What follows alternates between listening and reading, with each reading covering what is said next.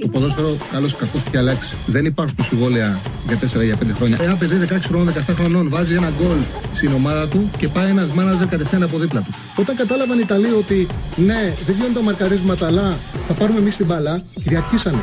Το χέρι του βοηθού, το χέρι του το μόνο που προσπαθεί να κάνει να στηριχτεί και για να μην πέσει κάτω. Με το αριστερό και με το δεξί δεν το βάλει το χέρι. Το, το, το, χέρι του δεν θα συνεχίσει να κινείται. Το βάλει στο πισινό του. Α, μ' αγαπάτε, δηλαδή, Τσάρλι, μ' αγαπάτε. Εννοείται, εννοείται, εννοείται. Καλώς ήρθατε, καλώς ήρθατε σε ένα ακόμα Charlie Ball. Δεύτερο, εγώ που αργήσαμε 2-3 λεπτά. Ο Στέφανος είναι αδεινός. Είναι της λεπτομέρειας. Πρέπει να είναι όλα συνεντέλεια. Στέφανε. Πρέπει να τα έχει όλα τέλεια. Λοιπόν, δεν, έχει, δεν υπάρχουν πολλά θέματα στην επικαιρότητα. Ουσιαστικά είναι η μεταγραφή που έκανε ο Ολυμπιακός στον Μπιανκόνε. Ένας ποδοσφαιριστής που στην πραγματικότητα αποκτήθηκε πέρσι από την Νότιχαμ με μια καλή χρονιά στη Γαλλία, στη Τρουά και στο Βέλγιο νωρίτερα είχε πάει σαν δανεικός από την ε, Μονακό στην Τέρκ Μπρι. Εκεί είχε πάρει κάποιες συμμετοχές. Πήγε στη Γαλλία, έπαιξε μια χρονιά στην ε, Τρουά. Ε, παρέα ήταν συμπέκτη με τον Μπράουν του Παναθηναϊκού. Ήτανε, είχε σταθεί με νούμερα τα οποία παραπέμπουν σε έναν ε, καλό αμυντικογενή δεξιμπάκ. είναι ένα 87. Ε, είναι ψηλός και γι' αυτό το λόγο μπορεί να παίξει και στόπερ. Έχει, άμα δείτε, και στην καριέρα του έχει παίξει αρκετές φορές και στο κέντρο της άμυνας, 17 συμμετοχές στο κέντρο της άμυνας. 52 παιχνίδια έχει παίξει σε δεξί μπακ, 10 παιχνίδια σαν αριστερό μπακ. Ε, εγώ μια εικόνα αμυδρή, αμυδρά μια εικόνα έχω από την Τρουάπ. Θυμάμαι ένα ψηλό παιδί που παίζει ε, στα δεξιά. Έχει παίξει και κάποια παιχνίδια δεξί στόπερ σε τριάδα. Έχει παίξει και back half στα δεξιά χωρίς ε, υπερβολικό θετικό ταλέντο. Εμένα μου κάνει εντύπωση που διάβασα ότι έδωσε η Νότιχαμ 10 εκατομμύρια ευρώ για τον ε, Μπιανκόνη. Όμως αμυντικά είχε καλά νούμερα και είχε κάνει μια καλή χρονιά στην ε, Τρουά. Θυμάμαι όταν ε, ήταν αρχές της ε, σεζόν, επειδή κοιτάγαμε και την Νότιχαμ που είχε ανέβει στην Premier League, είχε κάνει το ξεκίνημα ένα παιχνίδι, δηλαδή δεν έπαιζε στην Premier League και είχε βάλει κάποιους ονοματικούς. Κούπερ ε, είχε βάλει κάποιους αναπληρωματικούς ο League Cup και έκανε ένα εκπληκτικό παιχνίδι με την Κάρντιφ. 0-3 έχει κερδίσει η Νότιγχαμ για το League Cup.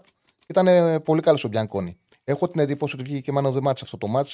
Με επιφύλαξη το λέω, αλλά θυμάμαι ότι είχε κάνει, είχε κάνει αίσθηση. Δεν πήρε παιχνίδια στο πρωτάθλημα. Έπαιξε δύ, ε, δύο ματς σαν αλλαγή και μετά έπαθε χιαστούς.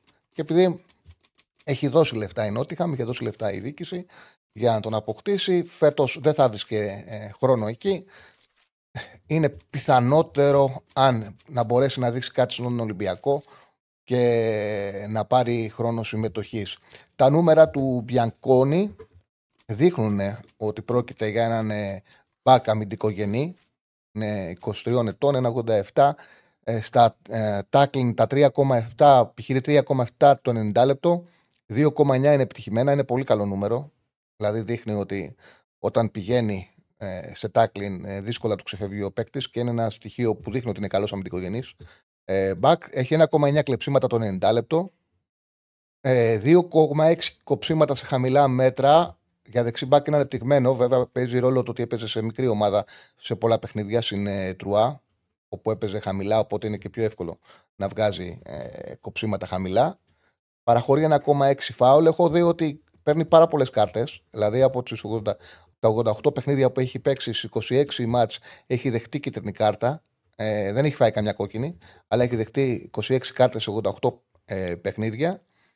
Ε, λιγότερο από μια εκτέλεση ήταν με το κεφάλι 0,2 επειδή τα ψάξα είχε 0,2 κεφαλιές συνολικά πάντως ήταν 0,9 οι απειλές στην αντίπαλη αιστεία Δοκιμάζει για μπακ πολύ μικρό νούμερο, δείχνει κιόλας ότι δεν είναι αυτές οι αρετές του. 1,1 τρίπλα, 0,4 είναι επιτυχημένες. Ψηλός μονομαχίας στον αέρα πηγαίνει σε πολλές 3,6 κέρδιζε τη 2. 0,7 και οι πάσε και αυτό είναι χαμηλό νούμερο για μπακ. Όπως επίσης είναι πολύ χαμηλό νούμερο το 74,3% ευστοχίας στις μεταβιβάσεις με 6,3 μόνο να είναι, ε, να είναι μεγάλες. Ε, έχει 46,9 ευστοχία μεταβιβάσεις. Έχει προκύπτει δηλαδή, χωρίς να τον ξέρεις, μόνο από τα νούμερα του ότι είναι ένας καλός μπακ ψηλός, δυνατός στα αμυντικά του καθήκοντα ε, δεν έχει πλούσιε επιθετικέ αρετές. Τουλάχιστον αυτά λένε οι αριθμοί. Θα το δούμε και σε ένα πιο χαμηλό επίπεδο στο ελληνικό πρωτάθλημα για να τον κρίνουν. Εγώ, επειδή δεν είχα μια εικόνα, να πω την αλήθεια από την ε, Τρουά, όχι μεγάλη, έτσι, αμυδρά, Έκανε εντύπωση όταν είδα ότι αυτό το παίχτη πήρε 10 εκατομμύρια ευρώ η Νότιχαμ. Βέβαια, νέος, νέας σε ηλικία έχει παίξει και τέσσερις φορές ε, στην Άντερ 19 της ε, Γαλλίας. Ε, όλα αυτά σου φτιάχνουν τα νούμερα. Έσω και τέσσερις συμμετοχές έχει παίξει στην ομάδα νέων της ε, Γαλλίας. Βοηθά το να φτιάξουν τα νούμερα. Σε Μονακό τον είχε βάλει όταν ο Αντρί σε μια εποχή που δεν πήγαινε καλά η Μονακό, του είχε δώσει δύο-τρία μάτς και στη συνέχεια για να το δούνε πήγε στη Σερκ που είναι μια ομάδα θηγατρική, συνεργάζεται η Μονακό μαζί τους. Αυτά για τον Μπιανκόνη. Ε, όλοι έχουν σηκώνει τα χέρια ψηλά με αυτό που έκανε η Ομοσπονδία. Ξέρω αν φταίει ο Φίσα, αν φταίει ο Κωνσταντινίδη. Σίγουρα υπάρχει είναι ανοργανωσιά. Δεν μπορείς να κάνεις ένα τόσο ακραίο λάθος, δηλαδή να μην δεις ότι. να μην ενημερωθείς ότι πρέπει αυτό να γίνει πολύ νωρίτερα. Ότι χρειάζονται τρεις κίτρινες κάρτες. Ε, ότι με κάθε τρεις κίτρινες κάρτες υπάρχει μία αγωνιστική τιμωρία και μετά η επόμενη είναι στις πέντε. Δεν γίνεται να μην το ξέρεις αυτό το πράγμα, να μην ασχοληθείς. Και το χειρότερο είναι ότι αυτούς τους παίκτες, ότι υπήρχε η οδηγία και είναι και λογικό από τη στιγμή που νομίζαν ότι είναι δύο κίτρινες κάρτες, υπήρχε η οδηγία ε, να δεχτούν κίτρινη κάρτα ώστε να εκτίσουν με το Γιβραλτάρ. Και τώρα είναι σε πάρα πολύ δύσκολη θέση και ο Πογέτ, καθώς αυτοί οι παίκτες, αν πάρουν κίτρινη κάρτα, δεν θα παίξουν με τους Ολλανδούς που θα είναι ο τελικός. Αν φάνε κίτρινη κάρτα στο Δουβλίνο, δεν θα παίξουν με τους Ολλανδούς που είναι ο τελικός. Μιλάμε για απόλυτο ρασιτεχνισμό, ανοργανωσιά. Αλλά είναι να μην το έχει κούτρα σου να κατεβάζεις ψήρες. Αυτή είναι η πραγματικότητα. Και έχουμε προβλήματα σαν Ομοσπονδία, έχουμε προβλήματα σαν εθνική ομάδα που ξεκίνησαν ε, το προηγούμενο διάστημα. Να πούμε ότι είμαστε μαζί με, το, με την Bet365. Να κάνετε subscribe, να κάνετε like στην εκπομπή. Χρειαζόμαστε να κάνετε like. Μετά το τέλος της εκπομπής ανεβαίνουμε και στο Spotify. Μπορείτε να ακούτε και εκεί τις ε, εκπομπές. Ε, γνωρίζετε επίσης ότι πλέον 12 με 2 έχω ο Ηρακλής Αντίπα με τον Διονύση Δεσίλα είναι μαζί σας, με την εκπομπή Μουτσάτσος. Στι 8 η ώρα ο Ραγκάτση και φυσικά ο Τεό με τον ε, Αριστοτέλη. Είναι μετά από τα μεγάλα γεγονότα μαζί με τον Κατσουράνη, μαζί σας. Ε, το γνωρίζετε πλέον αυτό. Λοιπόν, σήμερα, όπως σας είπαμε, κλείνοντας την ε, χτεσινή εκπομπή, σας έχουμε μια έκπληξη για την πρώτη ώρα. Ακούω να χτυπάνε γραμμές, αλλά γραμμές θα ανοίξουμε τη δεύτερη ώρα της εκπομπής. Πιστεύω ότι σας αρέσει ο λόγος. Ε, είναι μαζί μας δύο παιδιά τα οποία τα αγαπάτε πάρα πολύ. Πραγματικά τα αγαπάτε πάρα πολύ και σας προσφέρουν πάρα πολύ όμορφο ποδοσφαιρικό περιεχόμενο, αθλητικό περιεχόμενο. Ο Εμίλιος και ο Χρήσος. Τι κάνετε, τι γίνεται; Γεια σου, Ρε Τσάρλι. Σας ευχαριστώ πάρα πολύ που αποτυχθήκατε την πρόσκλησή μου. Και είστε μαζί. Μεγα... Μεγάλη μας χαρά, Τσάρλι. Μεγάλη μας χαρά. Μεγάλη μας χαρά.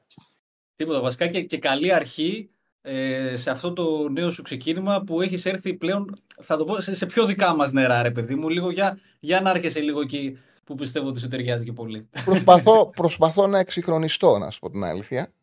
Προσπαθώ Όχι, σου να πάει πολύ και το έχεις, το έχεις. Πώς σας φαίνεται, πρώτος, είναι, ουσιαστικά δεν έχουμε κλείσει μήνα ακόμα. Πώς σας φαίνεται, Είναι εκπομπές επικοινωνίας, δεν γίνονται στο YouTube και στο YouTube το ξέρετε καλύτερα από τον καθέναν. Και για να το γνωρίσει ο κόσμος ότι παίρνω τηλέφωνο τον Εμίλιο να ενημερωθώ, να μου πει την άποψή του, τι πρέπει να βελτιώσουμε. Θα κάνουμε πράγματα. Θα βάλουμε καλά πράγματα στην εκπομπή. Κοίταξε, εγώ θα σου πω ειλικρινά, γενικά ρε παιδί μου, ε, παρακολουθώ πάρα πολύ αθλητικό περιεχόμενο και σε άκουγα και στο ραδιόφωνο παλιότερα. Ε, αυτό που μου έκανε πολύ εντύπωση από τις πρώτες εκπομπές, στις οποίες προσπάθησα να σε πάρω και τηλέφωνο, αλλά δεν έπιασα γραμμή για να σου ευχηθώ καλή επιτυχία τηλεφωνικά, ε, μου έκανε πολύ εντύπωση στο επίπεδο των ακροατών. Και αυτό νομίζω ότι το, το ορίζει και πάντα το ορίζει ρε παιδί μου, το γενικότερο επίπεδο της εκπομπής και αυτό είναι πολύ ευχάριστο. Γίνεται ποδοσφαιρική συζήτηση που στο τέλος της ημέρας αυτό είναι και το σημαντικό. Αυτό εμένα μου άρεσε σαν, σαν θεατή και ελπίζω να διατηρηθεί. Και εμένα και είναι, ήταν και ένα στοίχημα γιατί ξέρεις στο ραδιόφωνο που έκανα πάρα πολλά χρόνια ε, υπήρχε μια βάση. Τώρα στο YouTube επειδή ξέρω ότι είναι και νεότερα παιδιά, κόσμος που δεν με ξέρει γιατί είναι και άλλο κοινό. Σκεφτόμουν, δηλαδή, φοβόμουν να μην χρειαστεί ένα εύλογο χρονικό διάστημα για να πάει στα θέλω μου η εκπομπή. Και αυτό έγινε αυτόματα από το πρώτο λεπτό, το πρώτο τηλεφώνημα. Ήταν ε, κάτι το οποίο με έχει κάνει πολύ χαρούμενο, πραγματικά στην εκπομπή. Αλλά τώρα σας έβγαλα να μιλήσουμε για εσά, όχι για μένα, ναι.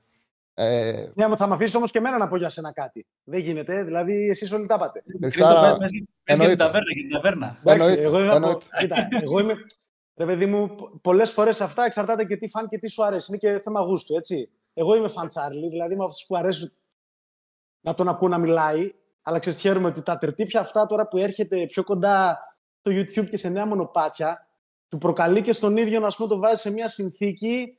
Ε, θα πω ότι σε παιδεύει λίγο παραπάνω και το αποτέλεσμα είναι ωραίο. Δεν θέλω να πω τίποτα παραπάνω. Εγώ γουστάρω. Καταρχάς, έχω αναγκαστεί γιατί είχα μεγάλο διάλειμμα και εγώ δυστυχώς, αν δεν έχω πρόγραμμα, ε, τρώω, τρώω και πίνω κιόλας και μου βάζω βάρος. Έχω αναγκαστεί και να κάνω δίαιτα. Κάνω τη διαλυματική δίαιτα. Ε, δηλαδή δεν τρώω τίποτα. Ξέρεις τι κάνω εγώ; Δεν τρώω τίποτα, τίποτα απολύτως, μόνο καφέ μέχρι να τελειώσει η εκπομπή. Και μετά κάνω επιβράβευση. Τρώω 8 με 9,5. Δικός μου είναι, Ναι, ναι, κάνω αυτό το πράγμα. Εγώ δεν μπορώ, ρε παιδί μου, αυτό που λένε είναι μικρά γεύματα, τρώγε λίγο. Ξέρεις, αν φάω, θα φάω. Είσαι, είσαι άνθρωπος της απόλαυσης, αγόρι μου. Ναι, Εγώ γι' ναι. αυτό σε συμπαθώ. Κατάλαβε. Δηλαδή, όταν θα το κάνουμε, θα το κάνουμε σωστά. Άμα είναι να φάμε, πείτε μας πότε να φάμε, να φάμε μια και καλή, αλλά θα το θα φάμε να σκάσουμε. Αυτό δηλαδή, έτσι κάτσε, εγώ. να κάνω μια αν, έρθει η λιγούρα στις δύο τα ξημερώματα, ας πούμε, ορμά, Τσάρλι, δεν όχι, όχι, όχι, όχι. Ε, Εκτός από, εκτός από Παρασκευή και Σάββατο. Παρασκευή και Σάββατο μου δίνω θα έχει φροντίσει, αγόρι μου, θα έχει φροντίσει να έχει πιει τι πρέπει κάτι λίγο έτσι ψηλοαπαραίτητο. Οπότε μέχρι τις δύο θα κοιμά, δεν θα χρειάζεται να ξυπνήσει. Ναι, ναι. Ε, παιδιά, να σα κάνω μια ερώτηση τώρα, έτσι, να ξεκινήσουμε με εσάς. Εσείς οι δύο ήσασταν φίλοι από παλιά ή λόγω της δουλειάς γνωριστήκατε, πώς έγινε; Αυτή είναι η κλασική ερώτηση. Κλασική, ε, μου κάνει πολύ, ε. Θα κάνω εγώ την αρχή, θα πω εγώ μέχρι την αρχή και από το 2020 και μετά θα πιάσω ο Χρήστος. Ε, εγώ ουσιαστικά ήμουνα 18 χρονών όταν ε, ήταν ε, να αλλάξει ομάδα τότε, στα αεραστεχνικά εννοώ, ε, και μου πρότρεψε τέλος πάντων ένας φίλος να πάω στο κεραυνό. Ήμουνα μεταγραφή Γενάρη. Ξέρεις, από μεταγραφή Γενάρη τώρα στο τοπικό Τσάρλι είναι τα λιμά γενικά. ε, παίρνουν μεταγραφέ το Γενάρη. Και πάω εγώ σαν λιμό τέλος πάντων να αντικαταστήσω έναν παίχτη σαν δεξί εξτρέμ. Ε, το, το, το, τότε δεξί εξτρέμ της ομάδας, τον Χρήστο, ο οποίος έφευγε και Εράσμους στην Ισπανία. Τέλος πάντων, Φεύγει ο Χρήστος, η ομάδα πρωταθληματική τότε, η πολύ καλή ομάδα του κεραυνού. Και πάω εγώ σαν αντικαταστάτης και για να συμπληρώσω το ρόστερ. Ξαναέρχεται ο Χρήστος τέλος πάντων μετά από δύο χρόνια για πολύ λίγο διαλυματικά κι αυτός. Και ουσιαστικά μετά από το 2013 και μετά χάνονται τα. Ναι. Δεν έχουμε ξαναμιλήσει. Μέχρι το εκεί, 2020. Εκεί έχετε δέσει στην ομάδα. Δηλαδή τα χνότα σας έχουν ταιριάξει, κάνετε παρέα ή Τυπικά μου, πήρε, μου, μου πήρε τη θέση, τι είναι αυτός; Όχι, όχι. θα, σου πω, θα σου πω. Έκανε μπαμ, έκανε μπαμ ότι δεν μπορούσε να με αντικαταστήσει αρχικά. Ναι. Ας ξεκινήσουμε από αυτό. Α ξεκινήσουμε από αυτό. Ήταν, ήταν αντίθασο, Στάρλι. Ήταν αντίθασο. Ήταν κολοπεδαρά στο γήπεδο, κατάλαβες. Δεν μπορείς να κάνεις παρέα μαζί Ξέρει τι νιώθω. Νιώθω ότι ο Χρήστος είναι στην ατομική ενέργεια, στο ένας με ένα να δω αντίπαλο να του φύγω. Εσύ ξέρεις, είσαι, είσαι ο παίκτης Μπορεί να κάνω λάθος, διορθώσε με. Ναι, να, σου πει, να παίζει εξτρέμ να σου πει ο προπονητής μάρκαρε τον back και να κυνηγάς εσύ τον back και όχι τον back εσένα, ναι. Ε, έχει μάθει ο Τσάρλι, έχει μάθει πραγματικά. Εντελώς ε, αντικειμενικά, ο είναι πάρα πολύ καλός στο ένα εναντίον ενός. Παλιότερα έχει και τον goal πλέον όχι τόσο αλλά και αυτό δεν είναι στοιχείο που έχει φύγει από το παιχνίδι του. Εγώ είμαι πιο πολύ παίχτη του προπονητή. Νομίζω ότι η εικόνα που έχει βγει στο YouTube για μένα ε, ελαφρώς με αδική. Ελαφρώς, ελαφρώς λίγο. δεν έχω κάποιες ιδιαίτερες τεχνικές αρετές. Παρ' όλα αυτά. Α, Νίκ Μανόλα λίγο στο chat λέει Μίλε Μασούρας. Άψογη, άψογη παρομοίωση. Τι στα... άψογη, ρε Μίλε, να λέγα μετά στου πάντου να σου πω ναι, τι, τα, τι Μασούρας, τι σχέση έχει με τον Μασούρα. Ο Μασούρας και ταχύτατος είναι και μπορεί να τριπλάρει και μπορεί κάτι να κάνει.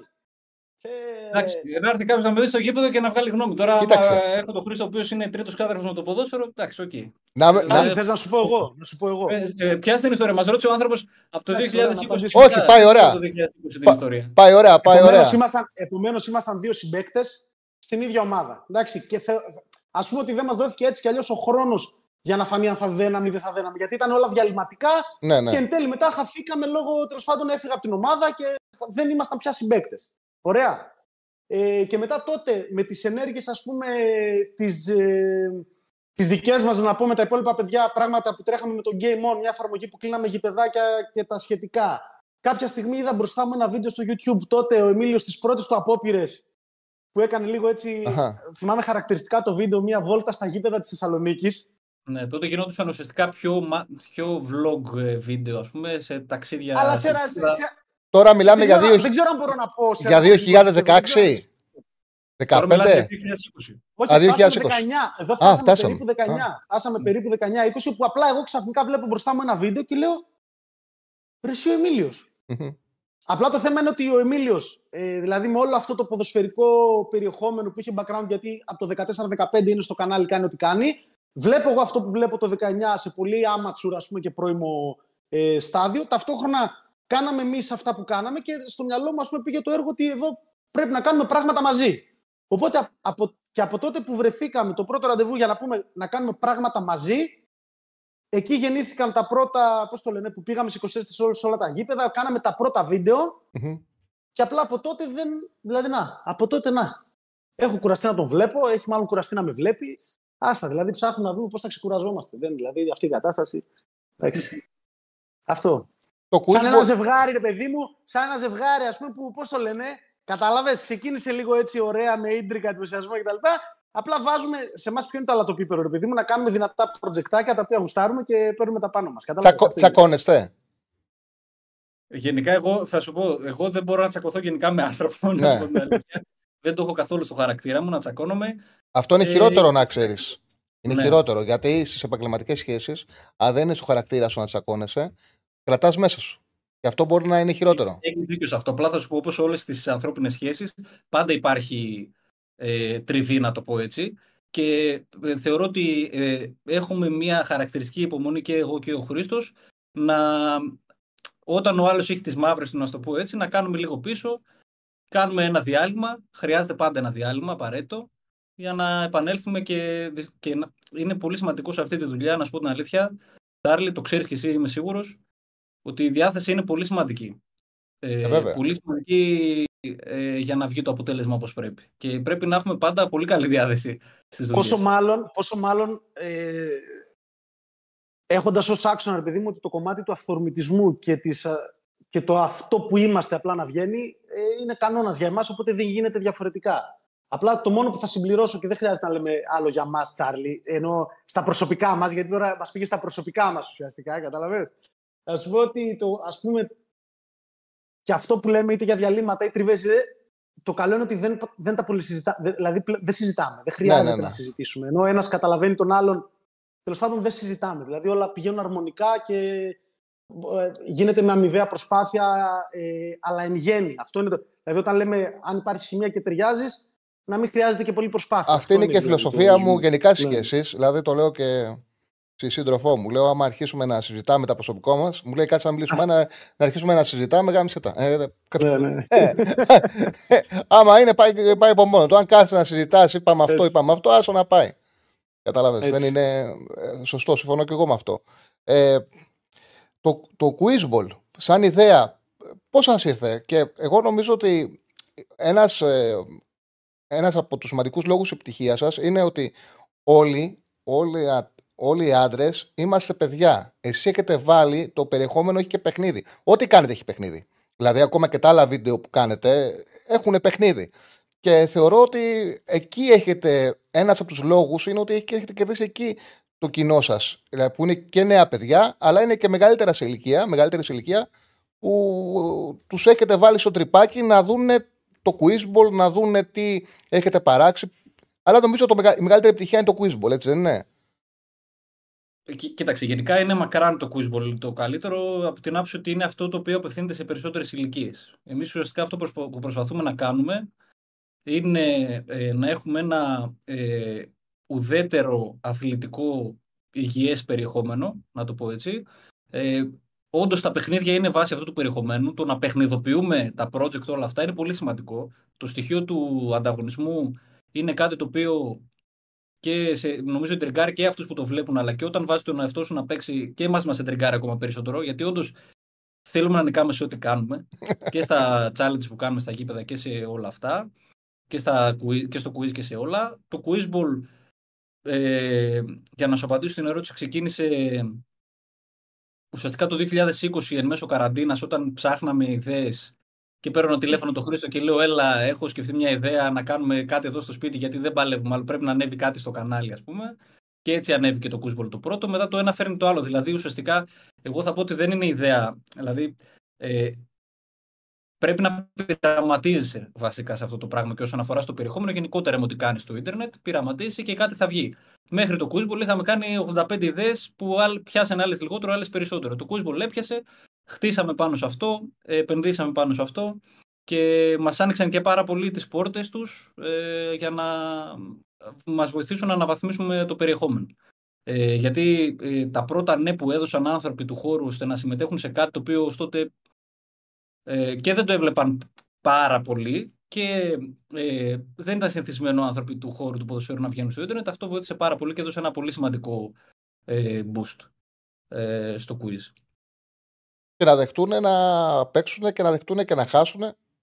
Να δεχτούν να χάσουν και να τσαλακωθούν. Και πλέον έχουν φτάσει σε ένα επίπεδο, Ρετσάρλι, που ε, έχω παίξει 40 επεισόδια και πλέον εγώ έχω βαρεθεί να παίζω. Δηλαδή πλέον δεν είναι καν αυτό που περνάμε καλύτερα το quiz, ενώ ξεκίνησε έτσι. Δηλαδή μπορώ να σου πω ότι ε, περνάμε πολύ καλύτερα σε άλλα project από ότι στο quiz, παρότι αυτό είναι το πιο επιτυχημένο και έχει να κάνει με αυτό το ότι απευθύνεται σε όλες τις ηλικίες. Είναι το πιο εμπορικό. Και γενικά θέλουμε να το συνδυάσουμε το περιεχόμενο, ε, να έχουμε project τα οποία ταιριάζουν σε πολλές διαφορετικές ηλικίες. Για παράδειγμα, το Quizball είναι ένα project το οποίο απευθύνεται από αν είσαι 8 μέχρι 88 χρονών. Ε, το, τα football challenges τα κάνουμε επίτηδες στοχευμένα προς πιτσιρικάδες. Γιατί αυτοί είναι αυτοί που θα εκτιμήσουν περισσότερο αυτό το περιεχόμενο και ενδεχομένως να κάποιος να κρίνει ότι η συμπεριφορά μας είναι πιο παιδιάστικη σε εκείνο το βίντεο. Εντάξει, γίνεται και αυτό στρατηγικά. Ενώ το θέλουμε αυτό. Θέλουμε να βλέπουμε τσιρικάδες στα βίντεο μας. Τα ταξίδια στο τοπικά θεωρώ ότι είναι για 30 πλάς. Δηλαδή, εμένα με ναι. έχει σταματήσει καρδιολόγος 55χρονο στον δρόμο για να πει και μου να μου λέει: Ξέρω εγώ, βλέπω τα ταξίδια στο τοπικά με τη γυναίκα μου. Α πούμε, κάθε project έχει το δικό του κοινό. Ε, και αυτό είναι και πολύ ενδιαφέρον. Πάντως, αυτό που είδα εγώ, με, που παρατήρησα με το Quizball, από προσωπική μου εμπειρία. Δηλαδή, ναι. νιώθω, παιδιά, ότι με συστήσατε σε ένα κοινό το οποίο δεν με γνώριζε. Δηλαδή, πραγματικά με σταματάγανε. Ε, θα ξεχάσω κάποια στιγμή, είμαστε, είμαι στην ε, Σκόπελο, όχι Σκόπελο, στην, ε, στη Σέριφ. Περπατάω στη Σέριφος πλατεία και έρχονται 25-30 παιδάκια, με περιτριγυρίζουν και λένε ο Τσάρλι από τον Εμίλιο, ο Τσάρλι από τον Εμίλιο. Με σταματάει κόσμος στον δρόμο, παιδάκια στον δρόμο και μου λένε σε, βγήκε στον, σε ξέρουμε που βγήκε στον Εμίλιο. Ξέρετε πόσα παιδάκια. Παιδάκια, δηλαδή με μάθανε παιδιά 10, 8, 12, 13 από το Quizball. Και αυτό το οποίο βλέπω είναι τα δύο παιδιά που έχω στο σπίτι, για να έχει και ο Ανδρέας, κάθε Κυριακή μεσημέρι είναι έτσι στο κινητό, περιμένουν να ανέβει το επεισόδιο και μετά γίνεται στο Viber ένας χαμός να συζητάνε γι' αυτό. Δηλαδή έχετε κερδίσει ε, με το Quizball πάρα πολύ ε, σε μικρά παιδιά τα οποία για εσά αυτό είναι ένα όχημα για τη συνέχεια. Γιατί ξέρεις, όταν έχεις ένα κοινό ξεκινάει από το δημοτικό, από το γυμνάσιο, το είναι κληρονομιά, είναι πρίκα, δεν είναι αστείο αυτό που έχετε πετύχει. Και αυτό δείχνει, να σου πω, ναι. τη δυναμική του ίντερνετ και αυτό φαίνεται, πώς να σου πω, Δηλαδή το πώς ήταν τα δεδομένα στο YouTube όταν. Ε, ακόμα και από το 2014 ας πούμε, που το έκανα για χόμπι και για χαβαλέ, ξέρω και έπαιζα απλά. Ε, μέχρι σήμερα έχουν αλλάξει πολύ τα δεδομένα στον χώρο του Ιντερνετ και αυτό γιατί όλο και περισσότερος κόσμος μπαίνει σε αυτό. Και σκέψει ότι δεν έχει φανεί ακόμη η πλήρης δυναμική ε, του όλου πράγματος. Από την άποψη ότι φαντάσου τώρα έναν, βασικά το σύνολο των πενιντάριδων στη χώρα ε, δεν είναι στο ίντερνετ, να το πω έτσι. Σκέψου τώρα αυτοί που είναι τώρα 30, χρον, 30 χρονών, σε 20 χρόνια, πόσο πιο ε, πολλοί θα, θα παρακολουθούν YouTube, ξέρω εγώ, θα ανοίγουν... Θα είναι εξοικειωμένοι. Ναι, θα είναι, δηλαδή, και τότε θα έχουν δημιουργηθεί καινούργιοι 12 15 20 και κατα... τότε θα καταλάβουμε την πλήρη δυναμική του. Όταν κάθε γενιά έχει μεγαλώσει με το ίντερνετ. Τώρα, αυτό έχει και θετικά, έχει και αρνητικά, αν θες την άποψή μου γενικά. Αλλά... να φανταστείς, να φανταστείς, Τσάρλι, δεν μιλάμε για το concept το οποίο είναι το πιο ελκυστικό στα παιδικά μάτια. Δηλαδή το Quizball δεν είναι. σα ίσα μαζεύει ε, και μεγαλύτερη ηλικία σχόλια. Ναι, ναι. Εγώ πάντως θέλω να σταθώ στην παιδικότητα που είπες που δεν, δηλαδή, φτάνει πια. Δηλαδή αυτή η, ενο, η ενοχοποίηση, ας πούμε, της παιδικότητας και άμα θέλει, και, και τι θέλω να τονίσω σε αυτό, όποιος ανατρέξει το επεισόδιο με Τσάρλι, κατάλαβες Τσάρλι, εγώ από τους λόγους δηλαδή που κάποιος θεωρώ ότι συμπαθεί Τσάρλι, είναι αυτό το πράγμα. Δηλαδή, όποιος ανατρέξει το επεισόδιο μας βλέπει ένα παιδί να θέλει να κερδίσει, χωρίς να τον νοιάζει. Αν... δηλαδή, καταλαβαίνεις λίγο πώς το λέω, Τσάρλι. Αυτή η παιδικότητα, η οποία όποιος την ενοχοποιεί, ε, κάτι πάει, κάτι πάει λάθος μέσα του. Πώς να το πω. Δηλαδή, ε, προφανώς είναι ένα παιχνίδι, στα παιχνίδια θέλεις να παίζεις και είναι τρομερά ενδιαφέρον να βλέπεις προσωπικότητες που τις έχεις, ας πούμε, λίγο πιο γυάλινες να θέλεις να παίξουν ανθρώπινα. Σαν να παίζουν σε ένα σαλόνι, να ευχαριστηθούν, να χάσουν, να ευριώσουν, να θυμώσουν, χωρίς αυτό να σημαίνει να είναι πεδίο κρίσης ούτε για τις γνώσεις, ούτε για την ε, οριμότητα, ούτε για τη σοβαρότητα. Δηλαδή όλα έχουν τον τρόπο τους. Καλά, εγώ δεν είμαι καλός σε αυτά καθόλου. Δεν, δεν έχω μεγαλώνοντας. Χάνεις τελείως, ε, έχω χάσει τη μνήμη μου. Εγώ, παιδιά, να σου πω κάτι, μου κάνει τρομερή εντύπωση. Όταν ξεκίνησα τη δουλειά, έβλεπα, δηλαδή ξεκίνησα 27.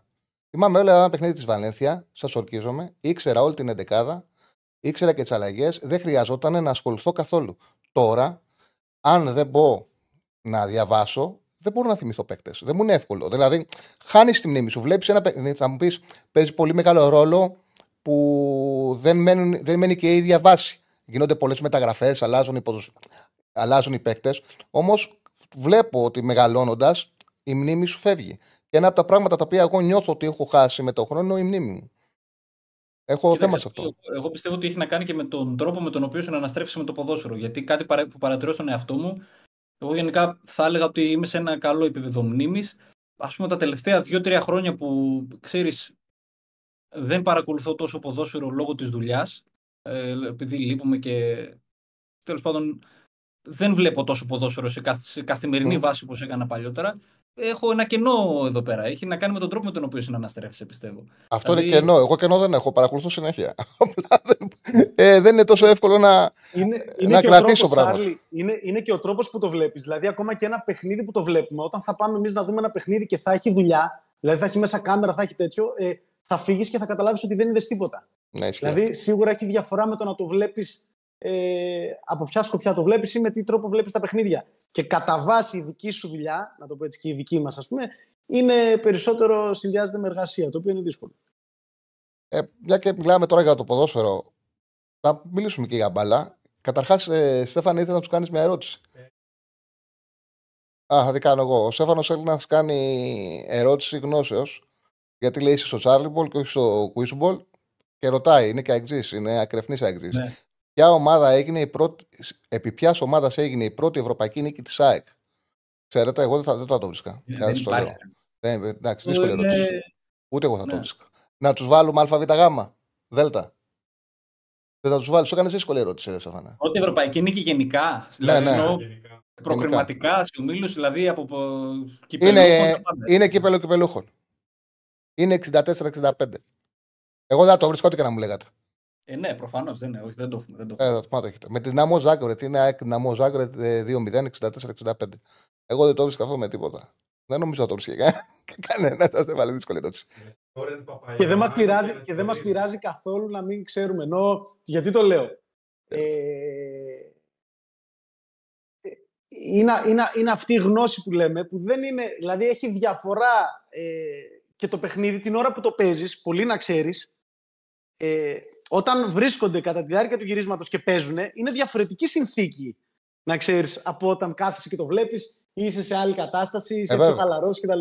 Είναι ε, άλλη συνθήκη. Ε, βέβαια. Εγώ ε, ήμουν άτυχος γιατί ήξερα μερικές ερωτήσει δικέ σου. Ερωτήσεις που πέσανε σε ένα ήξερα, είχα και ατυχία.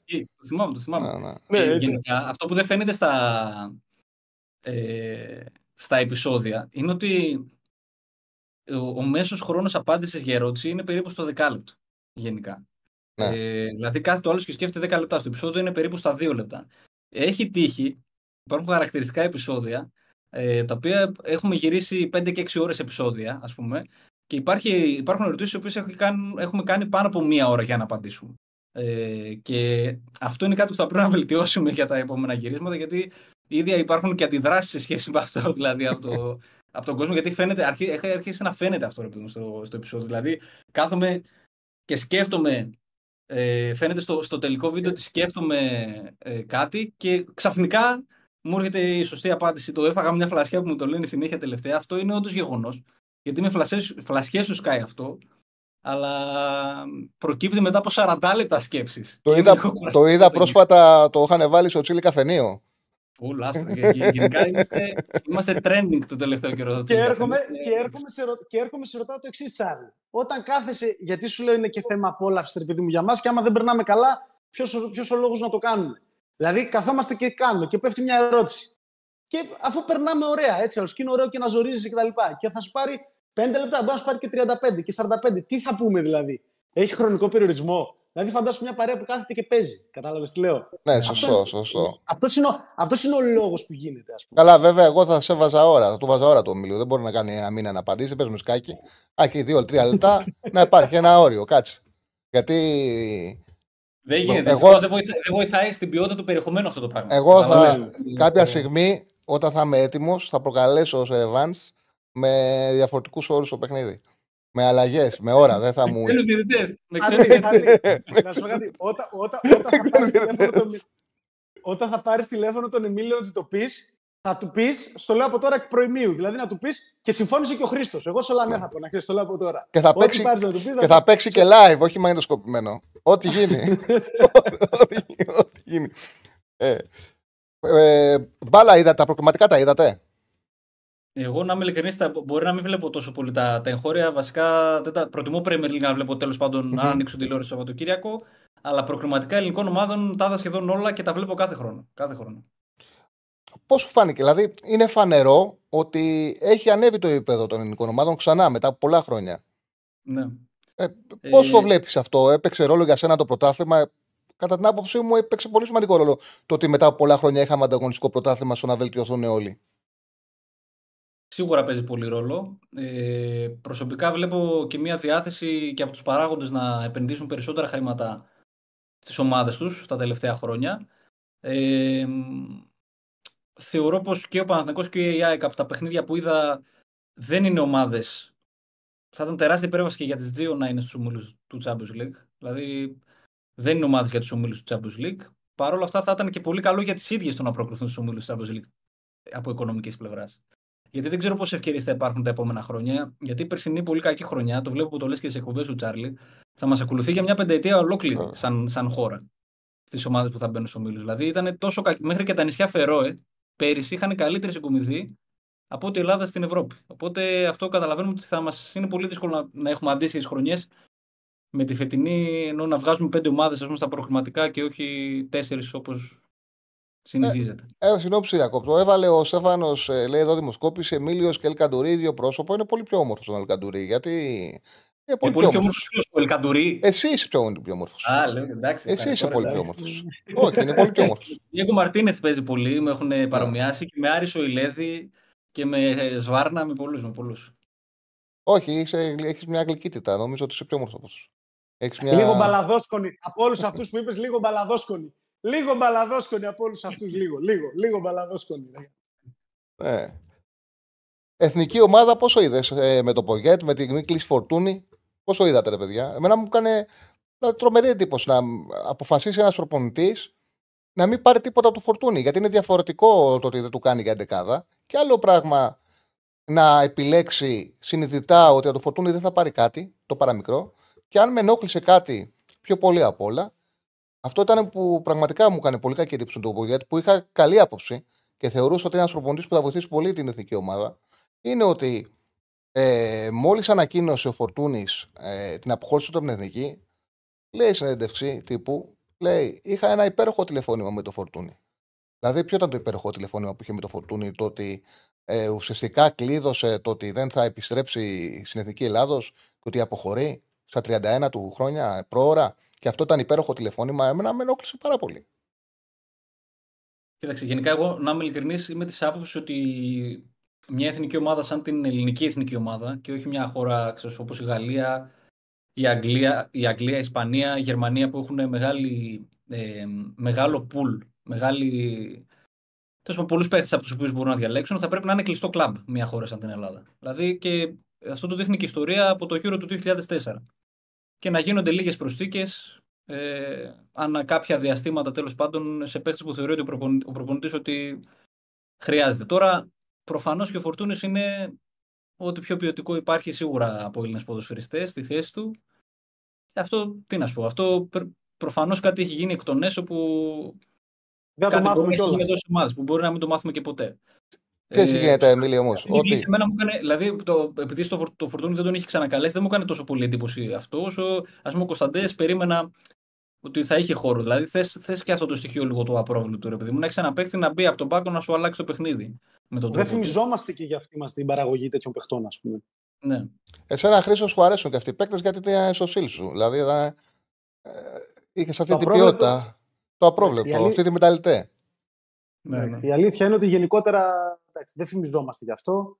Εγώ θέλω απλά να σταθώ στο ότι, στο ότι βλέπω, τι να πω, εντάξει, τι, είμαι και αισιόδοξο γενικά, αλλά βλέπω και μια εθνική που, τι, πώς να το πω, δεν ξέρω, δηλαδή εμένα μου αφήνει θετικά, μου αφήνει θετικό πρόσημο και αν θέλεις το κομμάτι της, πώς να το πω, της ελπιδοφορίας λίγο ή κάτι ότι μπορεί αν γίνουν σωστές κινήσεις να δω πράγματα και να μου, πώς το λέω, δηλαδή και μόνο που το σκέφτομαι και λέω αυτό με την ελπίδα, ε, σκέφτομαι τα του τότε και τα λοιπά και ότι μπας και μπορούμε να ίσως είμαστε τυχεροί να ξαναδούμε κάποιες καλές πορείες. Εγώ συμφωνώ, δηλαδή θεωρώ ότι ε, παρα, παρα... εφιστήσαμε πολύ την προσοχή μας τέλος πάντων στο κομμάτι των κλήσεων, ενώ η ομάδα είναι σε ναι. τροχιά πρόκρισης ακόμη. Θα μου πεις τώρα ποιος πας να κοντράρει τους Ολλανδούς και τους Γάλλους; OK, okay, εντάξει.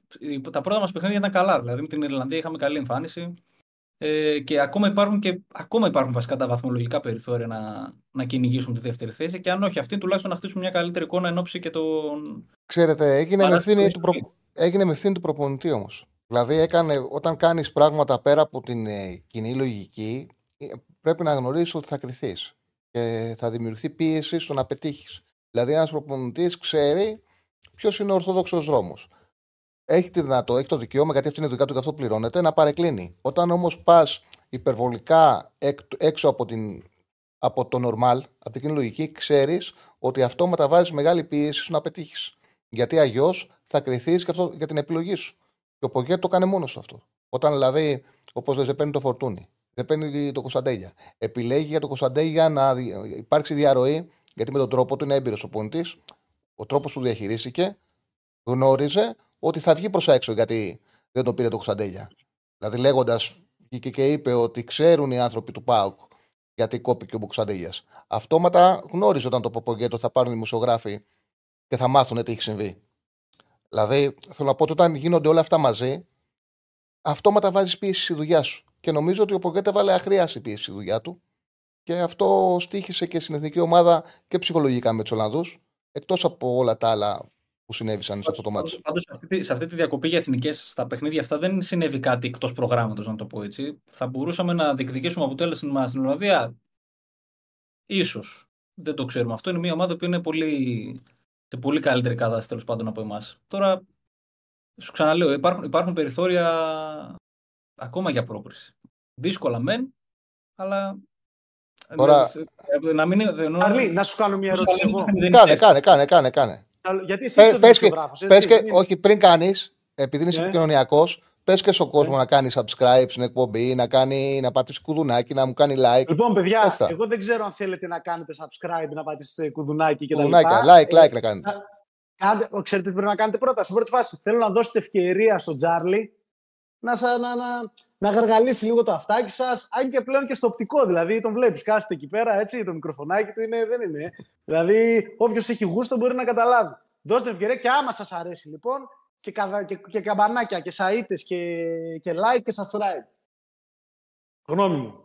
Ωραίος, ωραίος. Τι πήγες να πεις τώρα; Ήθελα να σε ρωτήσω να μου σχολιάσεις λίγο, ήθελα γνώμη Τσάρλι για αποδητήρια εθνικής.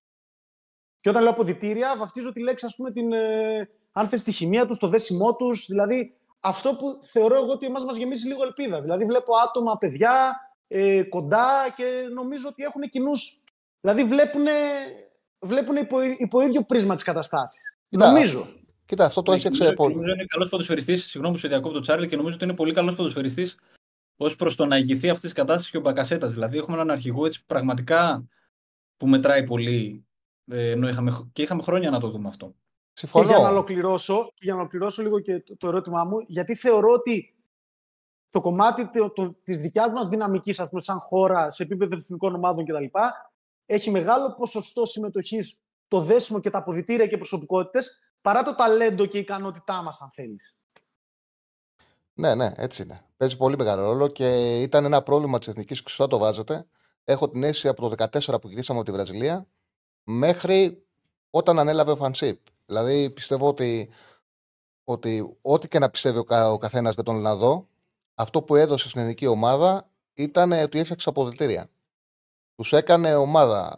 Ε, αυτό ξεκίνησε από ένα ταξίδι που είχαν στην Αυστραλία, που πραγματικά κατάφερε να δέσει εκεί τα αποδητήρια, να τα δημιουργήσει ε, με παίκτες που να τους δώσει ρόλο, να τους φτιάξει ψυχολογία, να τους κάνει να νιώσουν ωραία στην εθνική ομάδα. Αυτό το έγινε. Ο Πογκέτ το είχε κρατήσει. Εγώ έχω την αίσθηση ότι όταν ο παίκτη βλέπει την αδικία και το λάθος του καταλαβαίνει. Φοβάμαι, δεν γνωρίζω με ακρίβεια αν σημαίνει κάτι τέτοιο, φοβάμαι ότι όλο αυτό που έχει συμβεί κάπου τους παίκτες του χαλάει. Δηλαδή δεν έγινε ένα και δύο. Έφυγε ένας πολύ ποιοτικός παίκτης όπως ο Φορτούνης. Ε, ταυτόχρονα παιδιά με ταλέντο που δείξαν ότι έχουν θέση στην εθνική δεν κληθήκανε. Βγήκε για έναν παίκτη ότι είχε πειθαρχικά παραπτώματα. Με την Ολλανδία και οι παίκτες καταλαβαίνουν ότι στη διάταξη δεν ήταν η καλύτερη δυνατή. Δηλαδή και προπονητικά είχαμε ασοχίες. Έγινε αυτό με την Ομοσπονδία που είναι βαρύ. Γιατί προσέξτε, είπανε σε παίκτες πάρτε κάρτα για να εκτίσετε. Είναι βαρύ αυτό που συνέβη. Και τώρα ο προπονητής θα γνωρίζει ότι άμα μου ξαναπάρουν κάρτα αυτοί οι παίκτες με τους Ιρλανδού, δεν τους έχουμε την Ολλανδία. Αυτά συζητιούνται. Φοβάμαι μην κάτι το οποίο είχε χτιστεί και είχαμε παλέψει γι' αυτό και ήταν, όπως πολύ σωστά λέτε, πολύ σημαντικό, μην χαλάσε.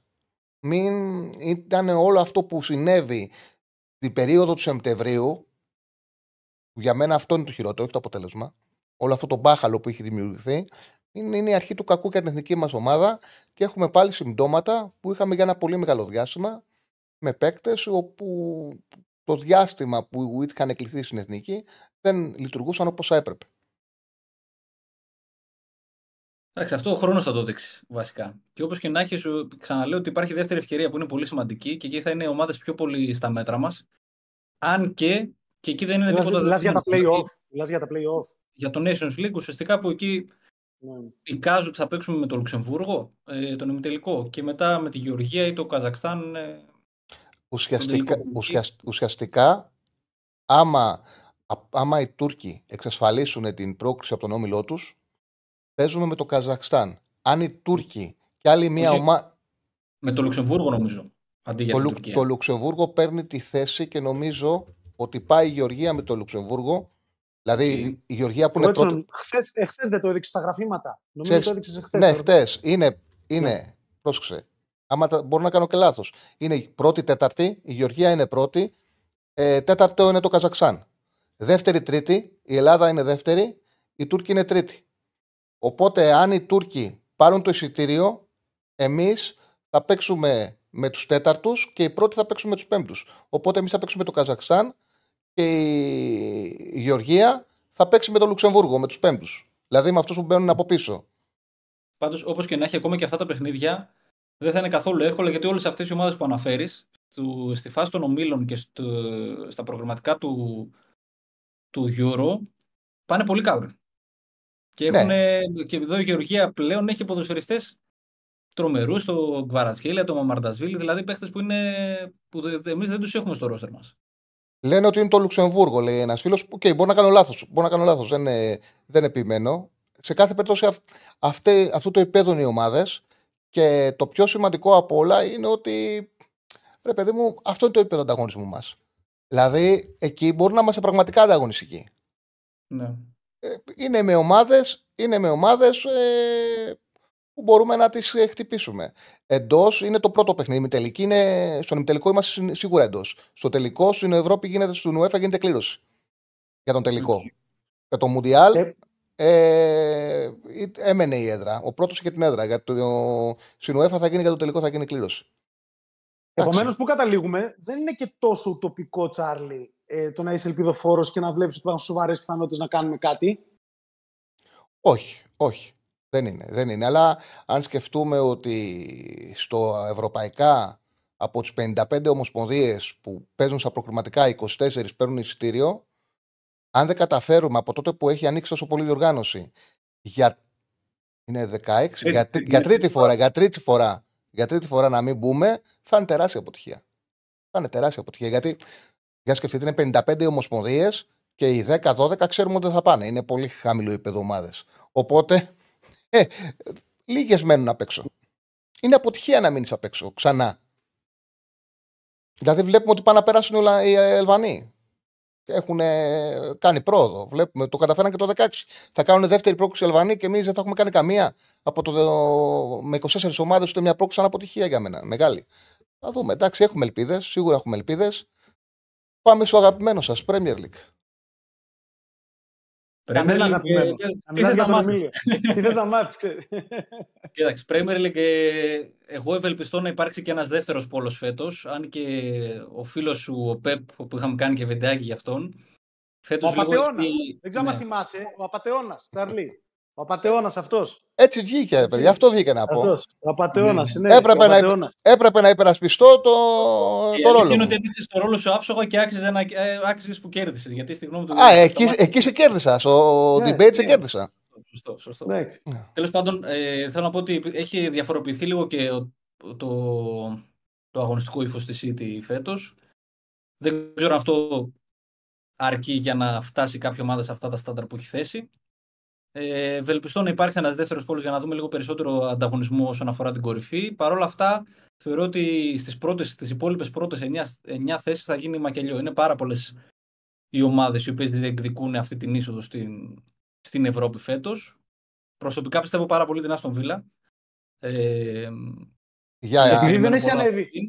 Για, για Europa Ναι. Κοίταξε, Τσάρλι, να σου πω κάτι. Ο λαός γενικά απαιτεί ε, για κάποιο λόγο ε, σε μεγάλο βαθμό τις προβλέψεις του Εμίλιο για την Premier League.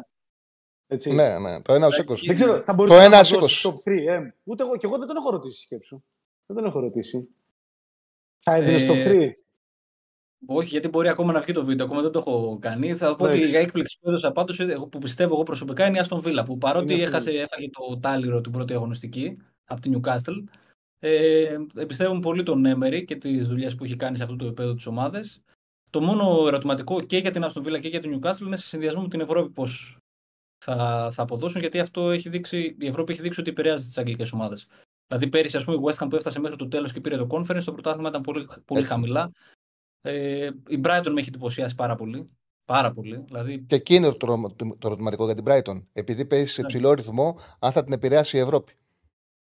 Τι να σου πω, Τσάρλι, βάζει, βάζει και οι ρολίστες της Brighton οι παίχτε οι οποίοι ε, έρχονται από τον πάγκο και βοηθάνε και αυτοί πραγματικά παίζουν σε πολύ, σε πολύ υψηλό επίπεδο. Ο Ιστοπινιάν παίζει λες και είναι κράμα καφού Ρομπέρτο Κάρλος. Έλατε. και πραγματικά αυτό δείχνει ότι κάτι γίνεται καλά εκεί. Γιατί πλέον μία, δύο, τρεις, ξέρεις, το να είσαι μια ομάδα στη δυναμική, ένα σύλλογο στη, στη, στη δυναμική, με τη δυναμική της Brighton και να είσαι επί τόσα συναπτά έτη στο top 10 της βαθμολογίας είναι ένα τεράστιο επίτευγμα. Δεν είναι εύκολο. Δηλαδή, πάρα πολλές. Η Leicester, καλή ώρα, έπεσε championship που είχε μια, είχε μια τρομερή βάση, είχε χτίσει μια τρομερή βάση σαν σύλλογο. Ενώ δεν είναι τίποτα δεδομένο στην Premier League και δεν είναι εντυπωσιακό αυτό που κάνει η Brighton.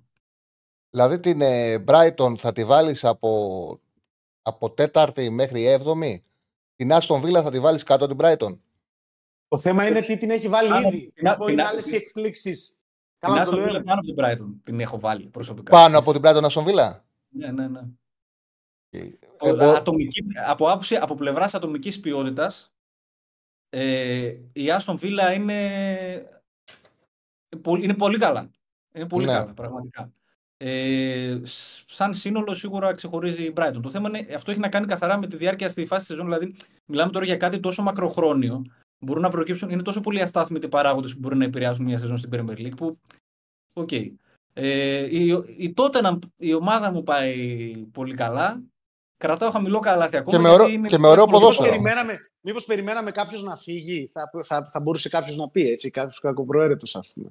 Ναι. Για το Κέιν, λες, ε; Ναι, ναι. Ε, με στεναχωρεί πάρα πολύ που όλο αυτό γίνεται χωρίς τον Κέιν. Ενώ τον έχω σε πολύ μεγάλη εκτίμηση. Εγώ νομίζω ε, ότι το κλειδί είναι ο Μάντισον. και γι' αυτό το αναφέρω. Γι' αυτό, γι αυτό το αναφέρω και σχεδόν, σχεδόν, δάκρυσε, σχεδόν δάκρυσε. Το κλειδί νομίζω ότι είναι ο Μάντισον σε αυτή τη τότε. Δηλαδή, ο παίκτης που τους κάνει τη διαφορά και τους βάζει όλους μέσα είναι ο Μάτσον και ο τρόπος βέβαια που ο Ποστέκογλου τον έχει αξιο, αξιοποιήσει. Που τον βάζει σαν 10, βάζει τον Σον μπροστά. Την έχει κάνει την ομάδα πάρα πολύ γρήγορη. Πάρα πολύ γρήγορη τότε να Επειδή... Απλά συνηθίζεται πάρα πολύ στην Αγγλία, συνηθίζεται πάρα πολύ ότι οι ομάδες αποκτούν ένα. Ε, μπορεί να τις ακολουθάει ένας υπερβολικός ενθουσιασμός, αν κάνουν 3-4 σύρι καλά, που αυτά εν τέλει να μην δείχνουν τίποτα. Μπορεί να είναι θέμα φόρμας, μπορεί να είναι θέμα προγράμματος, μπορεί να είναι πολλά. Ε, είναι πάρα πολλές οι φορές βασικά χαρακτηριστικό παράδειγμα μπορώ να σκεφτώ την, την United, η οποία ε, μονίμως τη σκεφτόμαστε είναι προβληματική, ασταθή. Στο τέλος κάνει ένα μπάσιμο, βγαίνει η Champions League στις τελευταίες αγωνιστικές. Η Liverpool το ίδιο ε, επί κλόπ. Ενώ ότι ε, είναι πολύ σύνηθες φαινόμενο αυτό στην Αγγλία να βλέπουμε ομάδες αναπεριόδους να παίζουν καλά ή αντίστοιχα άσχημα. Η επόμενη μου ερώτηση είναι αυτή. Δηλαδή, αυτό θα στο μυαλό μου να σας ρωτήσω, παιδιά. Το γεγονός ότι τα βαριά χαρτιά εκτός από τη City δεν είναι καλά. Δηλαδή, ούτε η Liverpool να πει πετάει, παρότι έχει κάνει μεταγραφές στον άξονα που χρειαζόταν, δεν πετάει. Οι, οι άλλες είναι ακόμα χειρότερα. Δηλαδή, η United το ξεκίνημά της είναι απογοητευτικό. Η Chelsea θέλει πολύ χρόνο για να δέσουν οι μεταγραφές, για να τους μάθει ο, ο Ποτσετίνο. Είναι λογικό. Η Arsenal είναι η επόμενη χρονιά από αυτήν που έκανε πρωταθλητισμό μετά από πάρα πολλά χρόνια. Περιμένουμε να τη δούμε. Έχει μια επιθετικότητα, έχει ορμή, αλλά είναι ένα ερωτηματικό η σταθερότητα. Πιστεύετε ότι τις ομάδες που συζητάτε μπορεί αυτή τη φορά να αντέξει μία μέχρι τέλους και να βγει Champions League; Δηλαδή, Brighton, η Aston Villa, μπορεί θέλω, να το κάνει κάποιος; Θέλω, θέλω, να σας ρωτήσω και να. Δηλαδή, όντως ήθελα και γνώμη από Εμίλιο γι' αυτό. Ε, δεν είπαμε κάτι για Newcastle. Ναι, κοίταξε, Newcastle τώρα. Θέλω να πεις γιατί. Να είναι νέος πόλος σε αυτό που αναφέρει. Αυτό το λέω. Είναι, ε, θα μπορέσει να. Ακόμα είναι νωρίς, λόγω, λόγω βάθους δεν θα την έβαζες σε αυτή τη συζήτηση. Λόγω βάθους ρόστερ.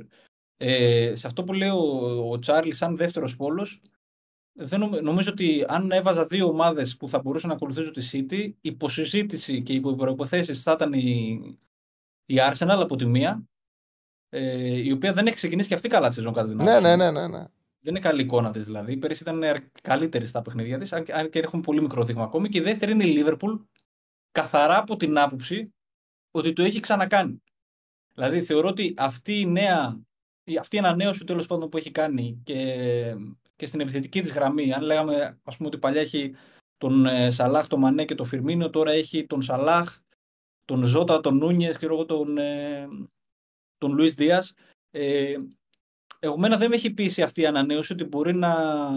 Αυτοί είναι οι ποδοσφαιριστές ότι μπορούν να σταθούν στο ύψος mm-hmm. και στις προσδοκίες που είχαν χτίσει παλιότερα. Μόνο αυτό. Αυτός είναι ο μόνο προβληματισμός μου όσον αφορά τη Λίβερπουλ. Κατά τα άλλα, ο Κλοπ είναι ένας προπονητής που θεωρώ ότι μπορεί να οδηγήσει μια ομάδα σε αυτή τη συγκομιδή βαθμού στην Premier League. Το έχει κάνει άλλωστε και δύο-τρεις φορές. Ε, αυτές θα ήταν οι δύο ομάδες που θα έβαζα στη συζήτηση. Δεν συζητάμε καν για Chelsea που δεν υπάρχει ποδοσφαιρική λογική εκεί πέρα. Δεν έχει χαθεί εδώ και μια τριετία. Και για United το που βλέπεις την 11 με την οποία κατεβαίνει στα μάτς και κοιτάς αν έχουμε 2016 ας πούμε. Δηλαδή δεν, είναι ε, απογοητευτικά εκεί τα πράγματα και καθαρά το brand, ας πούμε, μόνο την κρατάει και η φανέλα ναι. που λέμε την κρατάει σε αυτή Και μπορεί να περιμένεις τα πάντα, όπως είπες. Δηλαδή να ναι. κάνει ένα ντου, ας πούμε, τελευταίες αγωνιστικές. Ε, την πίεζε η Arsenal έκανε αλλαγές ε, που τον είχα σε εκτίμηση τον, ε, τον Ολλανδό και έβαλε μέσα τον Evans και τον Maguire. Δεν λέω τι κάνει αυτός. Για στο τέλος, οι αλλαγές του ήταν λες και λέει: Βάλτε μας μέσα στην περιοχή το 2023 να βλέπεις τον Evans να παίζει στην United. Είναι τρομερό, τέλος πάντων. Ε, επειδή ξέρω ότι έχετε προπόνηση, σας ευχαριστώ πάρα πολύ. Είναι κάτι το οποίο θέλετε να πούμε και δεν είπαμε; Ναι. Ήξερα ότι θα πεις ναι. ναι. Για πες. Τσάρλι, ναι. ναι, ναι, ναι. Θέλω ανοιχτά να απαιτήσω την παρουσία σου σε όσα μάτς κεραυνού θέλεις για εμπεριστατωμένη άποψη. Εντάξει. Ναι, ναι, ναι. Αυτός ο τρόπος που διαβάζεις στο γήπεδο τους παίκτες, το ο τρόπος που ψυχολογίζει, ρε παιδί μου, μια ομάδα για το παιχνίδι, θε... το θέλω για τον κεραυνό. Πώς να σου το πω; Χριστάρα... Μπορεί, να σου πάρει πέντε... Μπορεί να σου πάρει πέντε λεπτά. Μπορεί να σου πάρει πέντε Σαββατοκύριακα. Εγώ θέλω όμως την εμπεριστατωμένη άποψη. Έχω, ε... έχω ένα πρόβλημα, να ξέρεις. Κυριακή δεν βγαίνω ποτέ από το σπίτι μου. Κάθομαι το πρωί, γράφω για να έχω πολύ λιγότερη δουλειά τη Δευτέρα και μετά ξεκινάω και βλέπω παιχνίδια. Γιατί άμα δεν γράψω την Κυριακή, Κυριακή το πρωί, δεν βγαίνει το πρόγραμμα. Σάββατο όμως, ε, όποιο Σάββατο θέλετε, να μην έχει κάποιο σημαντικό παιχνίδι να το χάσουμε, θα έρθω με χαρά να σας ζω και μετά θα πάμε να φάμε. Εγώ, εγώ θα, πλήρωνα, θα πλήρωνα για ανάλυση. Τσάρλι, ξεκάθαρα, και... ξεκάθαρα. Ξεκάθαρα, ξεκάθαρα. πήγαινε, έλα, πήγαινε έλα, φαγητά και όλα, όλα είναι μέσα στο τέτοιο. Έτσι, Γιατί ουσιαστικά τι ζητάμε, να μας παρέχεις υπηρεσία ζητάμε, Τσάρλι. Ξέρω το κατάλαβες, οπότε θα έρθω και μετά θα κεράσετε φαγητό. Οπότε αυτό έχει κλείσει. Ναι, οπότε, όποτε θέλετε, έχει κλείσει. Ε, ε, μου στέλνει, μου γράφει ο Στέφανος ότι λένε, λένε οι ακροατές ότι ο Εμίλιος μοιάζει με το παλιό οδοφύλακα Βιβιάνο και έχει κατεβάσει mm. φώτο να το συγκρίνουμε. Ο Χρήσο που είναι παιδαρά δεν έχεις δει κανένα του Hollywood, του Hollywood Star να τον εβάλεις. Δίπλα-δίπλα. Να το Βιβιάνο. Ε, έχει, το ιταλικό τα... έχει το ιταλικό ταπεραμέντο. Ναι, ο Εμίλιος το έχει αυτό το ιταλικό ταπεραμέντο, το δέχομαι. Όχι με τον Ελκαντουρί, με τον Βιβιάνο που είναι Ιταλός. Που είναι, είναι, ναι. Κοίταξε, είναι η ναι, μόνη επιτυχημένη σύγκριση που μου έχουν ναι. κάνει με. που έχουν βρει ένα σωσία μου τέλος πάντων. Ναι, ναι αυτός είναι, είναι ίδιος. Ναι. Ε, στο Χρήστο θα ψάξουμε στο Hollywood και θα το βρούμε. Θα τον βάλουμε με πρώτη ευκαιρία. Την επόμενη, στο επόμενο, στην επόμενη σύνδεση. Στην επόμενη. Παιδιά, σας ευχαριστώ πάρα πολύ. Ευχαριστώ πάρα πολύ. και... καλή συνέχεια, καλή συνέχεια και κάθε καλό. Να είστε καλά. Και καλή σεζόν να έχεις και καλή αρχή και με κάθε επιτυχία. Επίσης, επίσης, Εμίλη, επίσης, Χρήστο, ευχαριστούμε πάρα πολύ. Ψηφίσεις μεγαλύτερη μπαλοδόφατσα ο Χρήστος 63-37%. Λοιπόν, εσείς κάντε like, κάντε subscribe. Ε, θα κάνουμε ένα πολύ μικρό διάλειμμα, πολύ μικρό και θα επιστρέψουμε με την κανονική ροή της εκπομπής. Θα βγάλουμε γραμμές κανονικά. Δύο λεπτά θα κάνουμε, μην φύγετε. Λοιπόν, επιστρέψαμε. Θα ανοίξουμε γραμμές, κανονική ροή πλέον της εκπομπής. Από ό,τι είδαμε, σας άρεσε πολύ η κουβέντα που είχαμε με τον Χρήσο και τον Εμίλιο, με τον Εμίλιο και τον Χρήσο. Ε, 22-05-444, καλά δεν το λέω. Σωστό.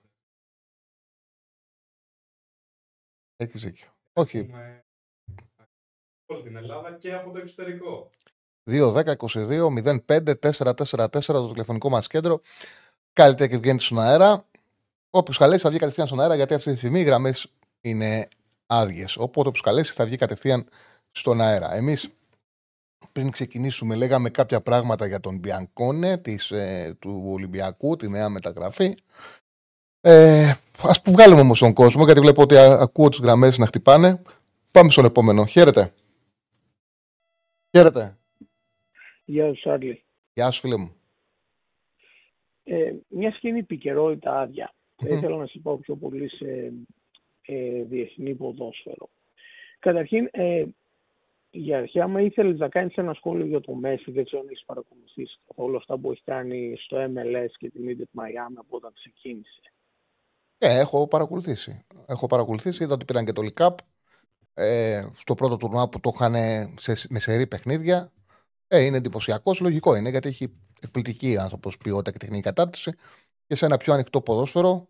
Είναι και σε καλή κατάσταση ο ίδιος, το χαίρεται και σε ένα έτσι πιο ελαφρύ ποδόσφαιρο, χωρίς σκληράδα στις τακτικές, του είναι εύκολο να κάνει όρια. Είναι οριαστικό πραγματικά και το χαίρεται. Και νομίζω ότι καλύτερα, έκανε καλύτερη επιλογή ο Μέση που πήγε στην Αμερική παρά να πάει στην Εμμυράτα, στην ε, Σαουδική Αραβία. Περνάει καλύτερα, θεωρώ, ο ίδιος εκεί. Ναι, νομίζω έχει και περισσότερη λάμψη. Σωστό, σωστό, σωστό. σωστό. Συμφωνώ 100%. 100%.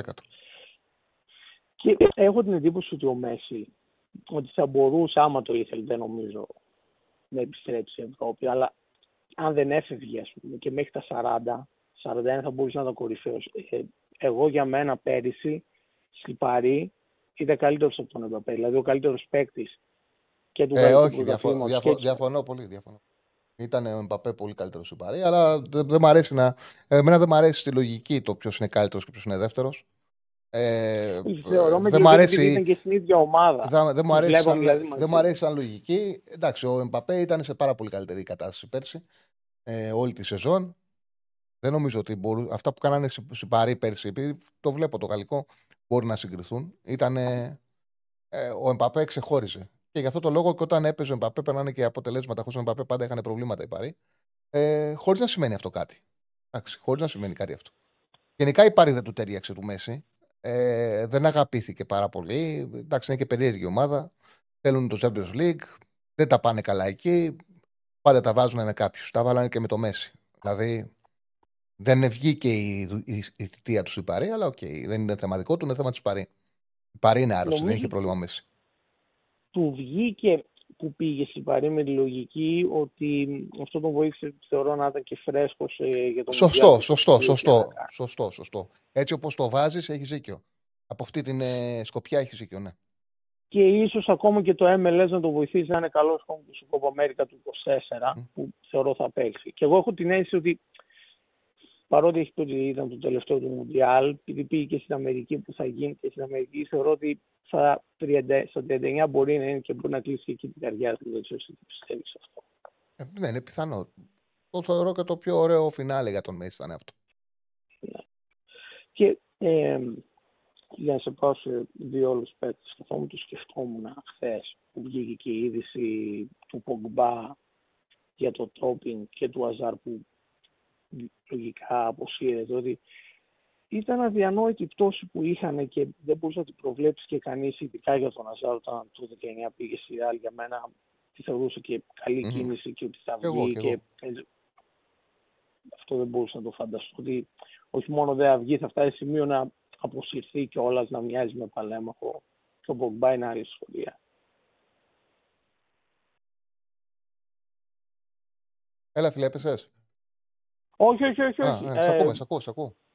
Όχι, αυτά ήθελα να πω. Εσύ δεν ξέρω ποια είναι η δικιά σου οπτική για αυτούς τους δύο. Κοίταξε να δεις. Ε, ο Αζάρ πραγματικά στη Τσέλσι, σε ένα πολύ δύσκολο ποδόσφαιρο του Κόντε, έπαιζε εκείνη την εποχή, θυμάμαι, με τρεις center και είχε μπροστά και τρία κεντρικά χαφ και έπαιζε, και έπαιζε ο Αζάρ και μπροστά ένα center Και μπορούσε, αυτό το, και... ναι, και μπορούσε αυτό το ποδόσφαιρο να γράφει νούμερα. Να βάζει γκολ και εσεί. Και θεώρησε όταν μπήκε στη Ρεάλ ότι σε ένα ποδόσφαιρο πιο επιθετικό θα του ταιριάξει, θα το ευχαριστεί και ο ίδιος καλύτερα και θα κάνει διαφορά. Ε, μάλιστα, θεωρούσα μια μεταγραφή χωρίς μεγάλο περιθώριο έτσι, αφισβήτησης ή να μην βγει.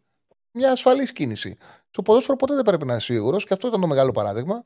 Ένα από τα παραδείγματα. Ο Αζάρο όχι μόνο δεν έπιασε, ε, άφησε και τον εαυτό του, έβαλε κιλά, άρχισε να έχει, επειδή έβαλε κιλά, πάρα πολλούς τραυματισμούς, έδειξε σαν να μην απολαμβάνει το ίδιο το άθλημα και σε αυτό το επίπεδο δεν έχεις περιθώρια να μην είσαι ο απόλυτος επαγγελματίας. Τον ξεπέρασε το ίδιο το άθλημα. Δεν μπορεί να, και πλέον δεν μπορεί να βρει και ομάδα και θα αποσυρθεί.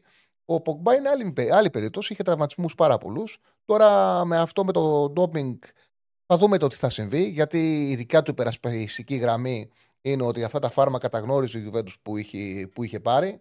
Είναι όλα δηλωμένα. Οπότε θα δούμε τι θα γίνει. Η μάνατζερ του ζήτησε να βγει αναλυτικά και το δεύτερο τεστ ώστε να, ε, να βάλουν τα πράγματα σε μια σειρά για να δουν την υπερασπιστική τους γραμμή. Έχει, είναι μεγάλη αυτή η ιστορία με τον Πογμπά. Θα δούμε. Ελπίζω να μπορέσει να επιστρέψει. Γιατί ε, στο ξεκίνημα της σεζόν έμπαινε σαν αλλαγή και εγώ τον είδα και με την Έμπολη, τον είδα και με την Πολώνια το 1-1. Στο 1-1 που παίξε λίγα λεπτά, έδειξε σαν να επανέρχεται στο λιγόλεπτα.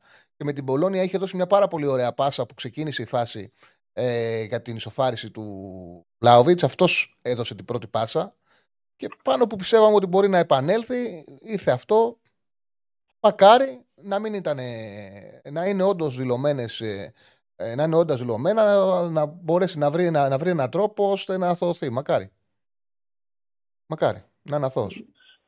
Πάντως στη United οι τραυματισμοί νομίζω ήρθαν από την τρίτη σεζόν και μετά. Δεν ήταν από την πρώτη. Ναι, ναι, ναι. ναι, ναι. Πρώτα δεν είχε. Δηλαδή από όταν πήγε στη United λίγο πεσμένος. Αλλά... Όχι, δεν ήταν ε... πεσμένος. Δεν έκανε τη διαφορά που περίμεναν. Πήγε σαν η μεταγραφή που θα κάνει τη United πρωταθλήτρια, δεν κατάφερε να την κάνει. Νούμερα έγραφε. Δεν ήταν πεσμένος. Απλά θεώρησαν ότι πήραν ένα παίκτη που μπορεί να τους ξανακάνει πρωταθλητές. Δεν μπορούσε ο να τους ξανακάνει πρωταθλητές. Αυτό αποδείχτηκε. Δεν σημαίνει όμως ότι ήταν λόγω... κακός. Ήταν μέγεθος. Πήρανε το Europa League, πήρανε τότε και το, και το, και το League Cup. Ο Μουρίνιο έδειχνε τρία γιατί είχαν πάρει και το Super Cup, έβαζε και αυτό μέσα. Ναι. Ε, ε, εντάξει. Και βγήκανε και δεύτερη στο πρωτάθλημα τότε. Είχα... Α, ναι, είχαν βγει, αλλά νομίζω ναι ότι φαινόταν ήταν και λίγο μαγική εικόνα αυτό. Ναι, είχε κάνει την καλύτερη, τυχαία, ναι, ναι, την καλύτερη χρονιά της ζωής του Τυχαία, ναι. Ο οποίος Τυχαία δεν έχει βρει ακόμα ομάδα τώρα που τον ανέφερες. Δηλαδή και αυτό είναι περίεργο. Είχε, προέρχονταν από πολύ κακές γραμμές, από πολύ κακές χρονιές. Πολύ κακές χρονιές.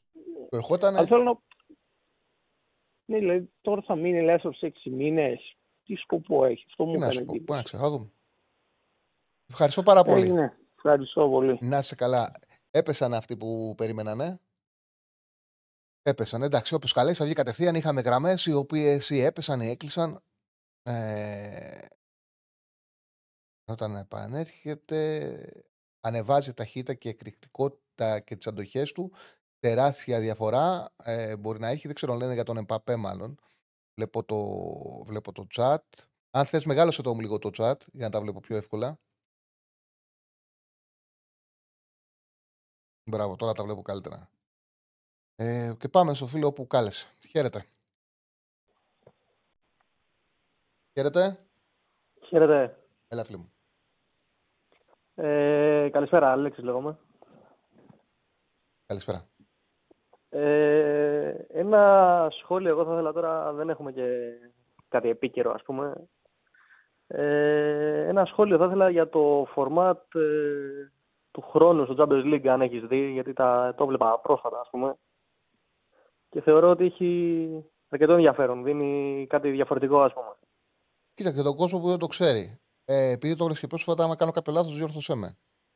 Θα μπουν, ναι. όλε, θα μπουν όλες οι ομάδες σε μια βαθμολογία και κάθε ομάδα ήταν να παίξει 5 και 5, 10, τελικά θα παίξει ε, 4 και 4, 8 ή 3 και 3, 6. 4 και 4, 8. 4 ναι, και 4, 8.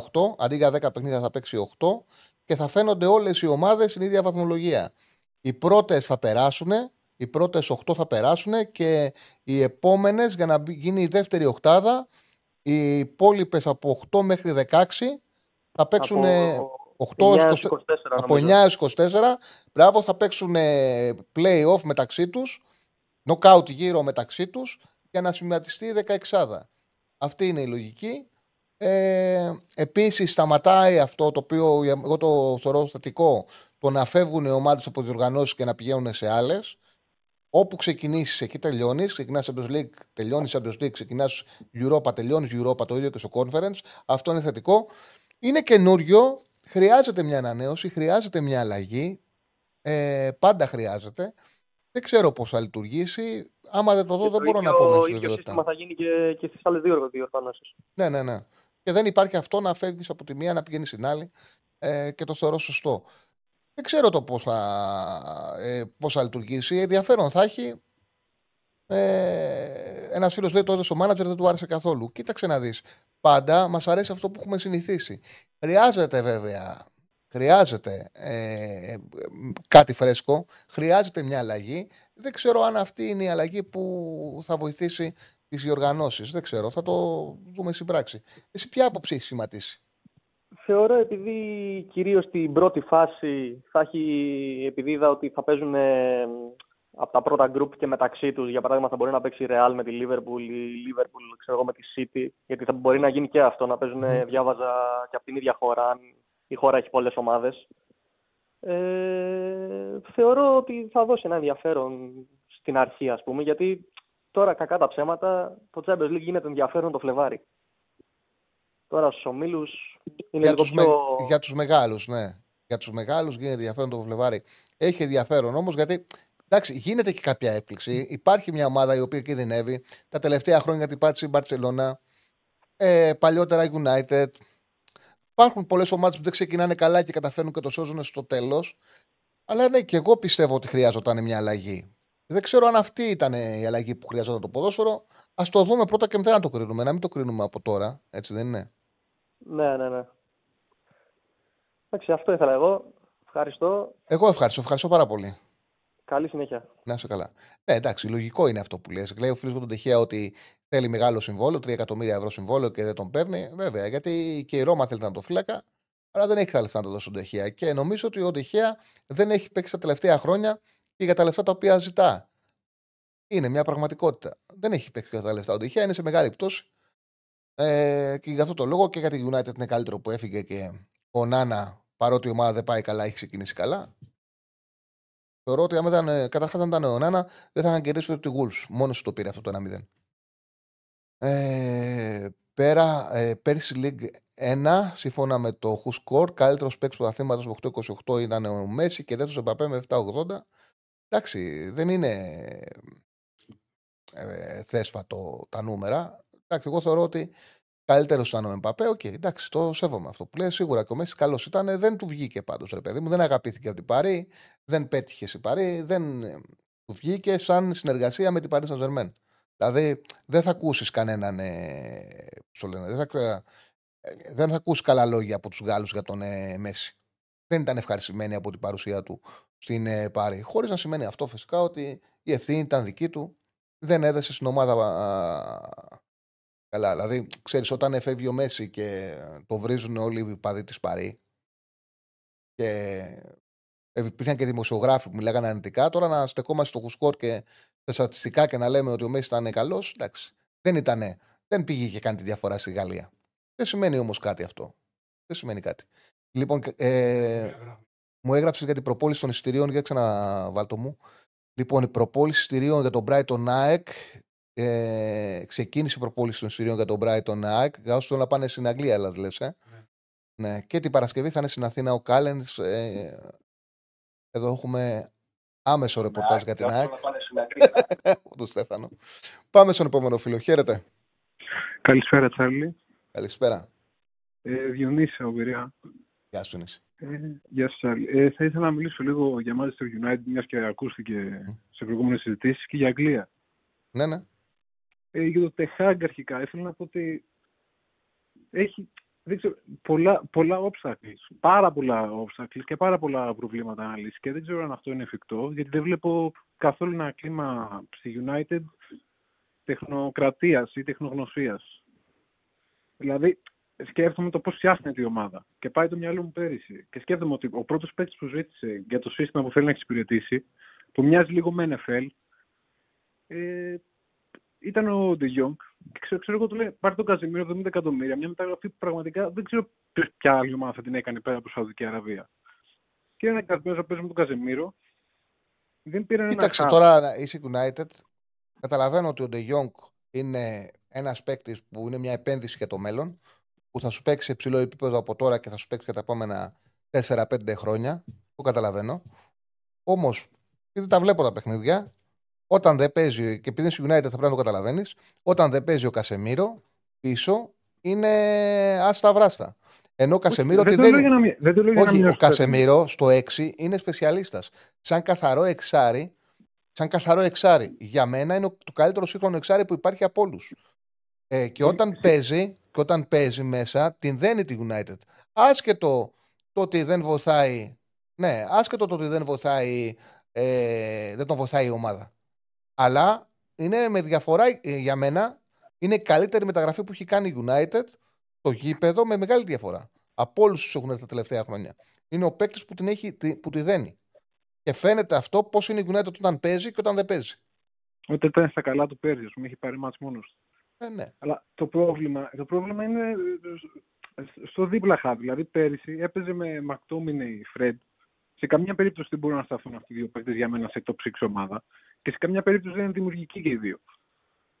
Ακόμα και το Έριξεν στο 8 και που παίζει πλέον και Φερνάντε στο 10 είναι πολύ soft άξονας. Δηλαδή έχεις το Κασεμίρο που είναι εξάρι βάση στο χώρο του και δίπλα έναν παίκτη που θέλει την μπάλα για να παίξει μπροστά το Φερνάντε και δύο εξτρέμ οι οποίοι ο ένας είναι ο Ράσφορντ και ο άλλος ο Άντωνη που είναι επιθετικά εξτρέμ. Δηλαδή είναι δύσκολο όλο αυτό να έχει συνοχή. Δηλαδή αν δεν έχει και το Κασεμίρο είναι άδειο εντελώς.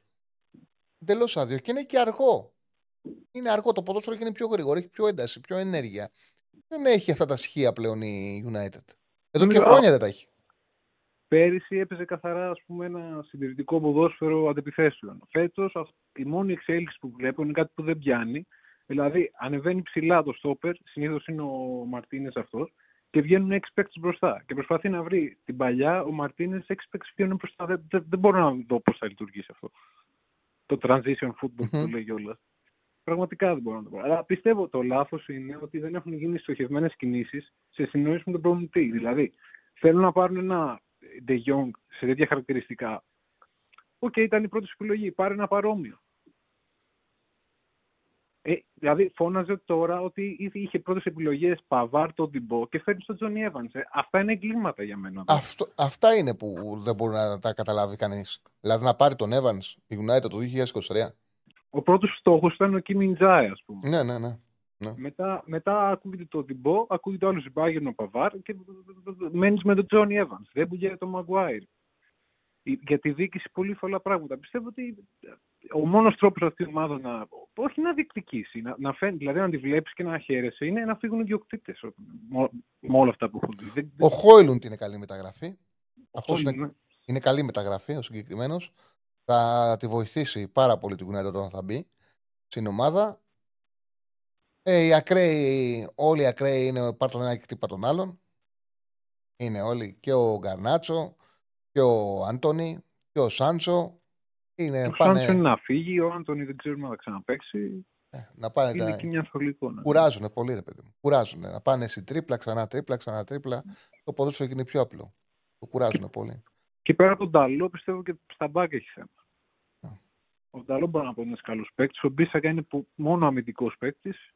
Δεν τελειώνει τις φάσεις. Είναι δυνατός, έχει πολλά ανεβάσματα, μένει ψηλά, αλλά δεν έχει ποιότητα στο να τη γυρίσει την μπάλα και να τη φέρει στην περιοχή. Δεν έχει ποιότητα στη τελική του απόφαση ο, ο Μπισάκα. Αυτό είναι το πρόβλημα. Και ο Σόνο έχει ταλέντο και μπορεί να σου στα στόπερ, δεν μπορεί να έχεις ασφάλεια με τόσο. Με τους τραυματισμούς που βγάζει. Όχι, δεν έχει. Έχει τους τραυματισμούς. Από εκεί και πέρα για την υπόλοιπη Πρέμιερ βλέπω τη City να το ξαναπαίρνουν. Και στην διεκδίκηση πραγματικά δεν μπορώ να πω με ασφάλεια αυτή τη στιγμή η Liverpool η Arsenal. Γιατί και η Arsenal σε μια τραγική United δεν μου έδειξε μια επιβλητική εικόνα να κερδίσει. Στα υπόλοιπα ματς κέρδισε δύσκολα. Η City φαίνεται ότι δύσκολα να την χτυπήσει κάποιος στον ανταγωνισμό στους βαθμούς. Θεωρώ πάντως θα είναι κατώτερη από πέρσι. Δηλαδή και ο Ντεμπρούιν θα φανεί και η απουσία του Γκουντογκάν δεν γίνεται να μην φανεί. Και το γεγονός ότι δεν τους αντικατέστησε με εισάξιους παίκτες. Δηλαδή, εγώ δεν μπορώ να βάλω ε, τον Κόβασιτς ε, στην ίδια αφετηρία με τον Γκουντογκάν. Ούτε πιστεύω ότι μπορεί να μην στοιχίσει το ότι δεν παίζει ο Ντεμπρούιν. Είναι μεγάλες απουσίες. Νομίζω ότι θα έχει πτώση η Μαν Σίτι. Όχι βέβαια τόση ώστε να είναι ικανή να τη χτυπήσει κάποιος στο πρωτάθλημα. Δηλαδή, πέρσι θα μου πει κάποιος ότι το χτύπησε η Arsenal. Στην πραγματικότητα όμως το Φίνις, όταν έκανε το σερί η City και παίξανε μεταξύ τους δύο παιχνίδια με πλεονέκτημα ε, βαθμολογικό η Arsenal, φάνηκε ότι η διαφορά ήταν πάρα πολύ μεγάλη. Ήταν τεράστια. Φάνηκε η διαφορά και ψυχραιμία και ποιότητας στις δύο ομάδες, στα μεταξύ τους παιχνίδια. Mm. Γιατί είχαν παίξει στο FA Cup, αν δεν κάνω λάθος. Σε, σε ένα πρώιμο γύρο. Ναι, ναι, είχαν παίξει συνεχόμενα μάτς. Τώρα Θυμάμαι τα δύο, τα δύο του πρωταθλήματος πάντως, μέσα έξω, επειδή είχε αναβληθεί το πρώτο, το Emirates, που ήταν μπροστά η Arsenal και τους περάσανε πάρα πολύ εύκολα. Ε, τους κέρδισε και στα δύο, και στο εντός και στο εκτός. Και αυτό που παρατηρώ στις μεταγραφές που έκανε η City φέτος έχουν ένα κοινό στοιχείο και οι τρεις. Δηλαδή και ο Γβαρδιόλ και ο Ντόκου και ο Κόβασιτ έχουν αρκετά υψηλά, υψηλούς αριθμούς στα κουβαλήματα μπάλας. Mm-hmm. Μήπως αυτό παίξει κάποιο ρόλο στο πώς θα διαφοροποιήσει το ποδόσφαιρο του Γκουαρδιόλα. Δηλαδή, ε, το είχα τσεκάρει πρόσφατα και μου κάνει εντύπωση. Δηλαδή, είναι στοχευμένες οι κινήσεις αυτές. Δεν νομίζω ότι τους πήρε έτσι. Ε, βέβαια. Μα δεν κάνει τίποτα σε τυχαίο Γκουαρδιόλα. Δεν κάνει, είναι από το κομπιούτερ. Γιατί νομίζω, νομίζω από σένα το έχω ακούσει. Που, ε, δεν θυμάμαι από ότι έκανε εντύπωση που πήρε τον Ντόκου και κοίταξα τα στατιστικά και είχε πολλά ποσοστά στα κουβόλια με τα μπάλες. Μήπως αυτό mm-hmm. παίξει κάποιο ρόλο. Ναι, ναι, ναι. Ευχαριστώ πάρα πολύ, φίλε μου. Ευχαριστώ. Να είσαι καλά, Τσάρλι. Να σε καλά. Έλα, Τσάρλι, μόνο Πασόκ φαίνεσαι, μόνο το φουλάρι σου λείπει. Κοίταξε, να σου πω την αλήθεια, το μόνο κόμμα που δεν έχω ψηφίσει ποτέ μου είναι το Πασόκ. Το μόνο, δεν έχω ψηφίσει ποτέ μου Πασόκ. Ε, παρότι, τώρα, όταν ήταν το Πασόκ στις ζώξε του, τη δεκαετία του 80, η καλύτερη φίλη της μάνας μου ήταν η Κυπριωτάκη Περάκη. Ήταν υπουργός του Πασόκ. Αυτό το είχα πει και σε που έκανε στα παιδιά στον Αριστοτέλη και στο Θοδωρή. Ήταν υπουργός του Πασόκ, ήταν υπουργός ε, υγείας ένα διάστημα, ήταν και πρόεδρος των γυναικών Ελλάδος. Τον είχε βάλει και την είχε βάλει και κάνει τότε για να πάρει το διαζύγιο ο Αντρέα, είχε κάνει ένα Υπουργείο Ισότητας και την είχε βάλει υπουργό τη Μαρία. Αλλά το σημαντικό ήταν πρόεδρο των γυναικών Ελλάδος και τότε έκανε συνέχεια Πασόκ και εκδηλώσεις στα μπουζούκια. Εγώ με τον Αντρέα Παντρέου είχαμε την ίδια μέρα γενέθλια. 5 Φεβρουαρίου έχω εγώ, 5 Φεβρουαρίου είχε και ο Αντρέα. Και κάναμε, επειδή Κάνανε κάθε χρόνο ότι κοπεί της σπίτας τα μπουζούκια, έκανε το Πασόκ, έκανε εκδήλωση. Και μας έβαζε η Μαρία, έβαζε κεντρικό τον Αντρέα, το διπλανό ήταν οι γονείς μου. Παρέα των γονιών μου, όλη η Νέα Δημοκρατία τότε.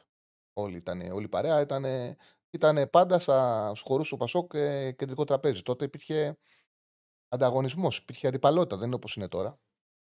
Τέλος πάντων, ε, θυμάμαι στην ε, κοπή της πίτας πάντα, όταν, ε, κάθε χρόνο, έκανε η Μαρία έκοβε, έκοβε την πίτα στο πρώτο κομμάτι, κατευθείαν το φρουρί στον πρόεδρο. Κατευθείαν, δηλαδή με το που έκοβε το πρώτο κομμάτι, το σήκωνε το, το φρουρί στον πρόεδρος. Γινόταν χαμός, γινόταν χαμός από κάτω, φωνάζανε. Πονό τον Αντρέα, έκανε το χέρι του έτσι.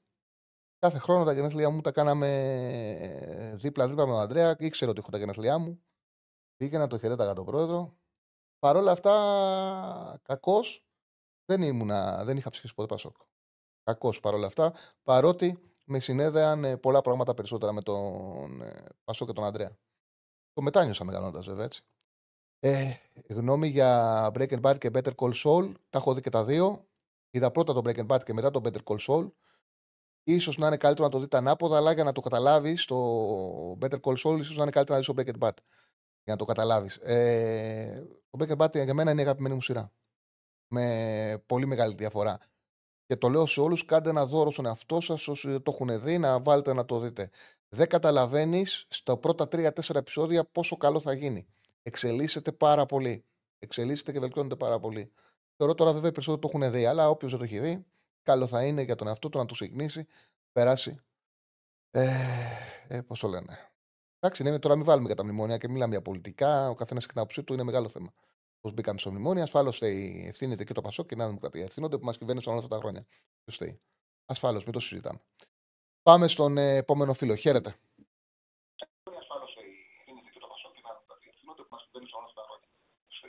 Χαίρετε. Πάμε στον ε, επόμενο φίλο. Χαίρετε. Φίλε, ναι, είσαι; Γεια σου, Τσάρλι. Έλα, φίλε. Γεια σου, Τσάρλι. Γεια σου, φίλε. Καλησπέρα. Καλησπέρα. Ε, Λοιπόν, να πω κάποια πράγματα θέλω για το Champions League που λέγατε νωρίτερα για το νέο format. Επειδή και εγώ το έχω παρακολουθήσει λίγο, ε, θεωρώ ότι είναι πάρα πολύ έτσι, πρωτόγνωρο αυτό το σύστημα για ευρωπαϊκή διοργάνωση και έχει κάτι που εμένα δεν μου αρέσει πολύ, ότι τα παιχνίδια με ε, κάποιον αντίπαλο θα τα παίζεις είτε εντός είτε εκτός έδρας στην πρώτη φάση τουλάχιστον. Και αυτό θεωρώ ότι αν δεν εφαρμοστεί με ισοδύναμους αντιπάλους, έχει μια δικία μέσα. Τα παιχνίδια της ε, πρώτης ε, φάσης, δηλαδή δεν παίζεις με τον ίδιο αντίπαλο και μέσα και έξω. Θα παίξεις με έναν αντίπαλο μέσα, Ακριβώς. με άλλον έξω. Ναι, ναι, ναι. ναι, ναι.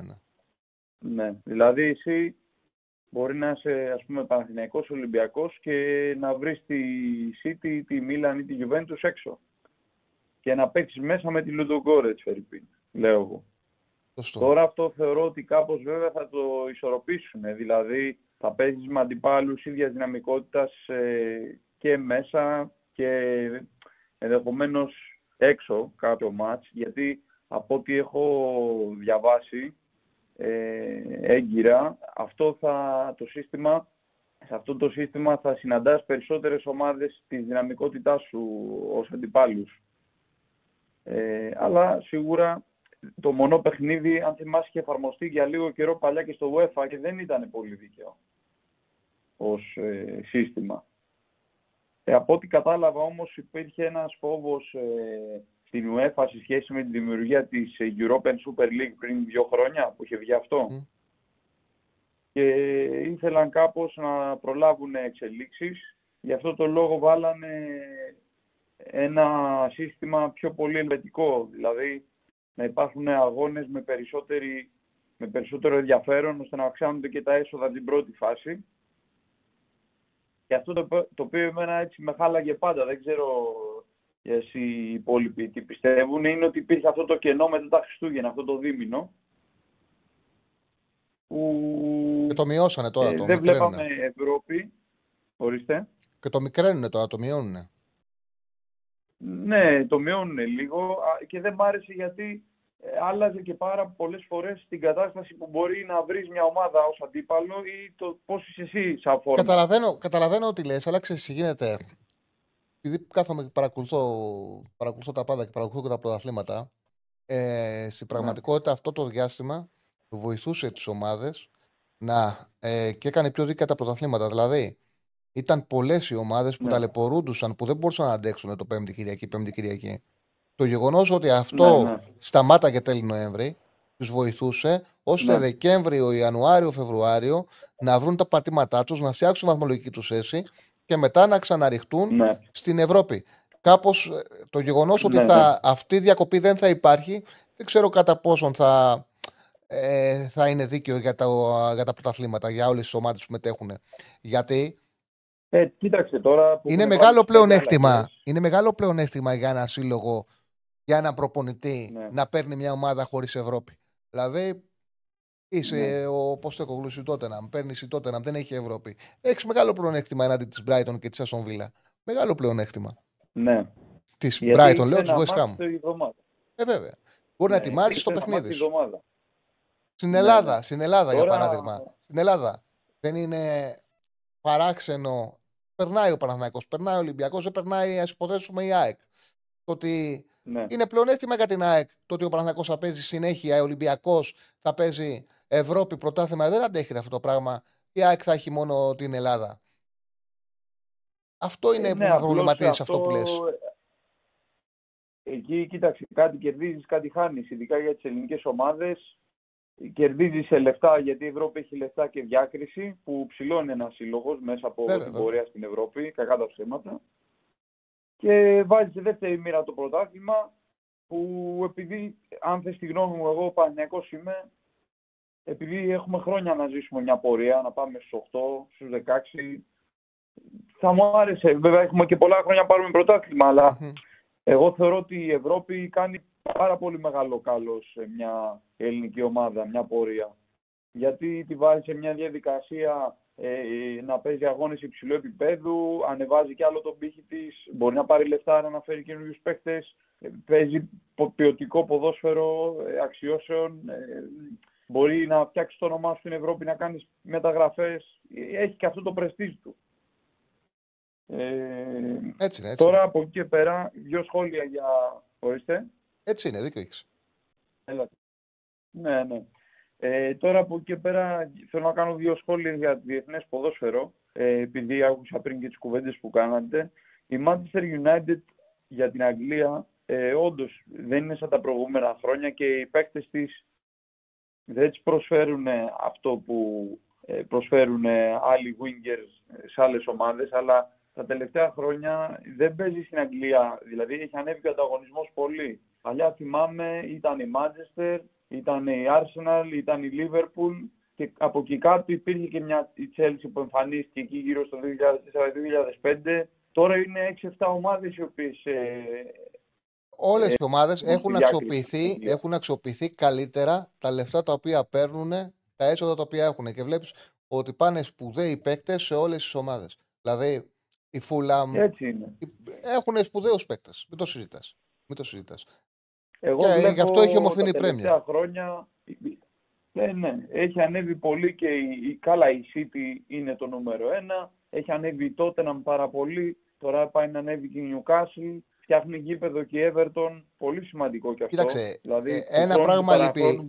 Ένα πράγμα λείπει. Ένα πράγμα λείπει από την Premier και σε αυτό έχει παίξει ρόλο ότι δεν έχουν βρεθεί ομάδες να ανταγωνιστούν τη City. Επειδή πάντα είναι μεγάλο ναι. πράγμα να κρίνεται, να, να υπάρχει αγωνία, να υπάρχει ενδιαφέρον για το πώς θα πάρει το πρωτάθλημα. Το γεγονός ότι ξεκινάς ναι. και ναι. βλέπεις ότι η City έχει τεράστιο πλεονέκτημα, αυτό λίγο είναι το μόνο αρνητικό της Premier. Δεν βρίσκω κάποιο άλλο. Ναι, αυτό είναι το μόνο αρνητικό. Αλλά αυτό ξέρεις αυτό όμως το, το πλεονέκτημα της City έχει έρθει μέσα από ποδοσφαιρικό Ασφαλώς, δεν το συζητάμε. τα λεφτά πιστεύω. Ε, Γιατί βοηθάνε, όλες οι ομάδες έχουν λεφτά. Βοηθάνε και τα λεφτά. Βοηθάνε και τα λεφτά. Πήρε... Ναι. Όχι, βοηθάνε και τα λεφτά, αλλά σίγουρα όλα γίνανε με ποδοσφαιρικό πλάνο.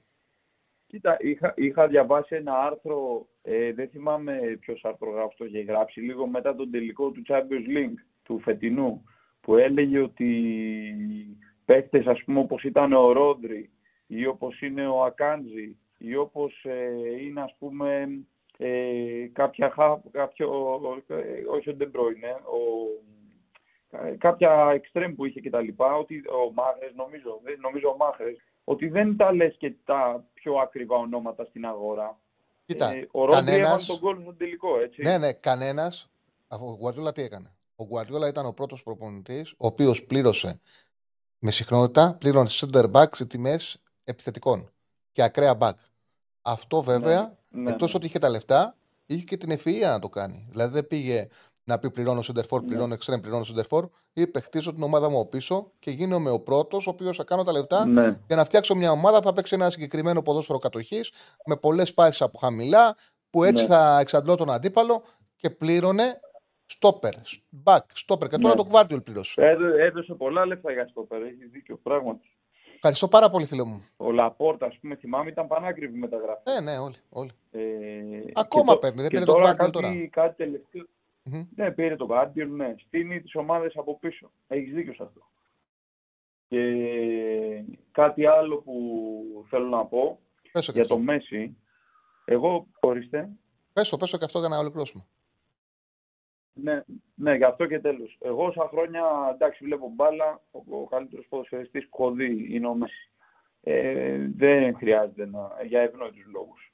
Ε, το μόνο έτσι, που για μένα έχει αφήσει σαν εκκρεμότητα μετά την Παρσελώνα, γιατί εγώ εντάξει στην Παρή μπορεί να πει και μια μεταγραφή για τα χρήματα ή για την καλή ζωή του Παρισιού. Εγώ το, αυτό δεν τα συμπεριλαμβάνω πολύ. Ε, το μόνο πράγμα που ήθελα να δω είναι να πάει σε μια μεσαία ομάδα ή σε μια ομάδα που δεν είναι στο top, να το πω έτσι, και να την πάρει από το χέρι και να πάρει έναν πολύ μεγάλο τίτλο. Και αυτό το κάναμε την Αργεντινή κατά τη γνώμη μου. Και το λέω αυτό γιατί η Αργεντινή δεν ήταν μέσα στα 4-5 φαβορή και βάσει παικτών ε, και βάσει ας πούμε προγνωστικών πριν το Μουντιάλ και όμως τον, ε, τα έδωσε όλα και τον είδα στα τελευταία μάτς πραγματικά με κάποιες πάσες που έκανε που κόβαν την άμυνα στη μέση του αντιπάλου με τον γκολ που έβαλε ενάντια στο, με τα γκολ που έβαλε στο τελικό μια ατομική προσπάθεια στο, σε ένα μάτς με την Ολλανδία αν δεν κάνω λάθος ήταν ε, δεν το συζητάμε. Πέτυχε αυτό που έπρεπε να πετύχει. Δηλαδή, ναι, για να μείνει, για να μείνει στην ιστορία που σου αξίζει. Κύπελο, ναι, για μένα όμως έχει πολύ μεγάλη αξία όταν το κάνεις και ο Μέσης το έκανε με μια ομάδα η οποία δεν ήταν του 9 ή του 8 στα 10, ήταν πιο κάτω για μένα. Είχε καλούς παίκτες αξιόλογους, αλλά την πήρε και από το χέρι πολλές φορές και αυτό το πράγμα για μένα είναι που τον έβαλε πια στο Πάνθεον. Ευχαριστώ πάρα πολύ, φίλε Θέλω να κάνω συγκρίσεις γιατί αλλιώς παίζεται το ποδόσφαιρο. Έτσι, έτσι. Λοιπόν, καλή συνέχεια. Γεια, γεια. Ευχαριστώ πάρα πολύ, φίλε μου. Ε, Στέφανε, επειδή έχω βαρεθεί να λέω για τα like, πες εσύ.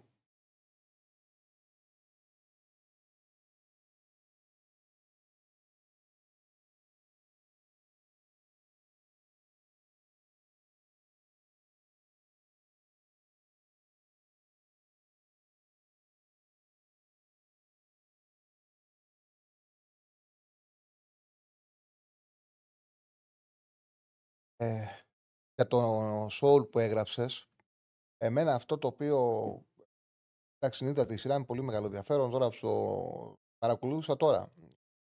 Που είχα ένα πολύ μεγάλο κενό διάστημα με λίγη δουλειά. Δηλαδή είχα μόνο την εφημερίδα, μόνο το Ματσπάνι.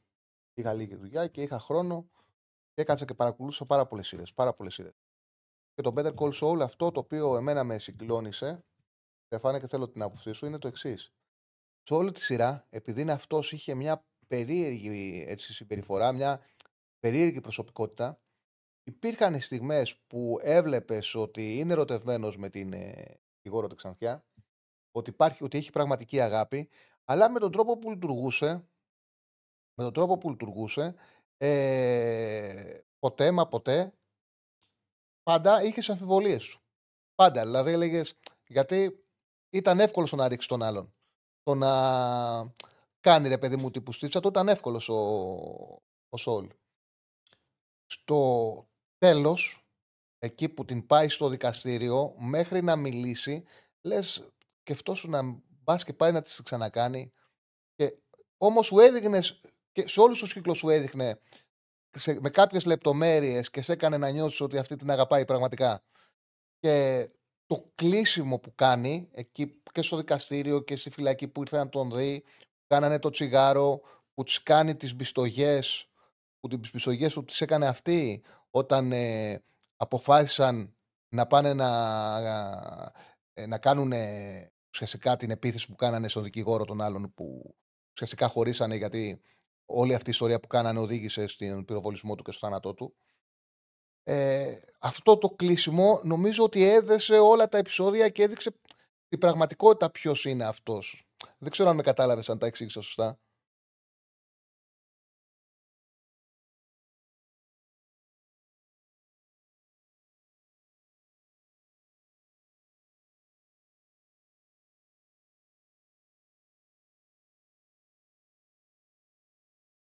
Ε, ναι.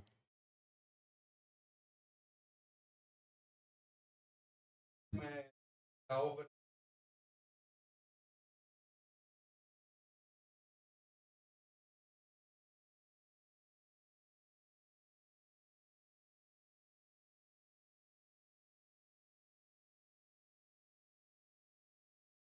Ναι, ρε παιδί μου, το κλείσιμο. Εγώ θέλω να σου πω ότι ε, ε, εγώ είχα σταθεί πολύ στη σχέση που είχε με την ε, γυναίκα του. Γιατί ήταν περίεργη η σχέση. Δεν τους έδειχνε ποτέ, ρε παιδί μου, να έχουν ε, έντονες επαφές. Όμως είχαν, είχαν μια αλληλοεξάρτηση. Είχαν μια δική τους ιδιαίτερη σχέση.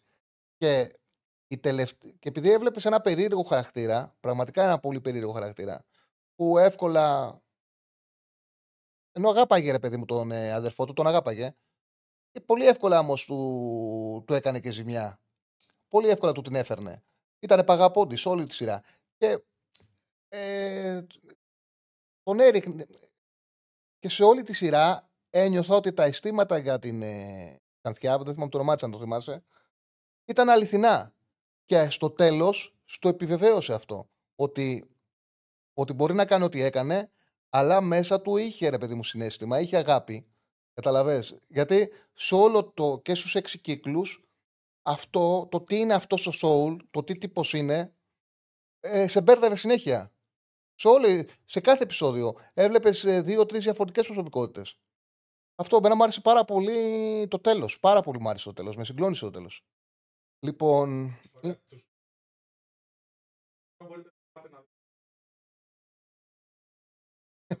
Εντάξει, έχει πολύ. Ε, εντάξει, δεν χρειάζεται. Μιλάμε για μπάλα, δεν είναι κακό να ξεφεύγουμε καμιά φορά. Έτσι, εγώ όπως είπαμε, αυτές οι εκπομπές πλέον έχουν ελεύθερα πιασίματα ε, μέχρι την Παρασκευή. Παρασκευή θα βάλουμε κάτω και τον τέρμπι, γιατί είναι άδεια η επικαιρότητα. Οπότε μπορούμε να βάζουμε καλά πράγματα. Ε, πάμε στον επόμενο. Χαίρετε. Έλα, φίλε, είσαι. Καλησπέρα, Τσάρλι. Καλησπέρα, φίλε μου. Θοδωρής, λέγομαι από Νίκαια Ολυμπιακός. Έλα, Θοδωρή. εκπομπή σου, αν με θυμάσαι. Ξαναπες το. Ήμουν, λέει, το δεύτερο τηλεφόρημα της εκπομπή σου. Έλα, φίλε. Έλα, φίλε.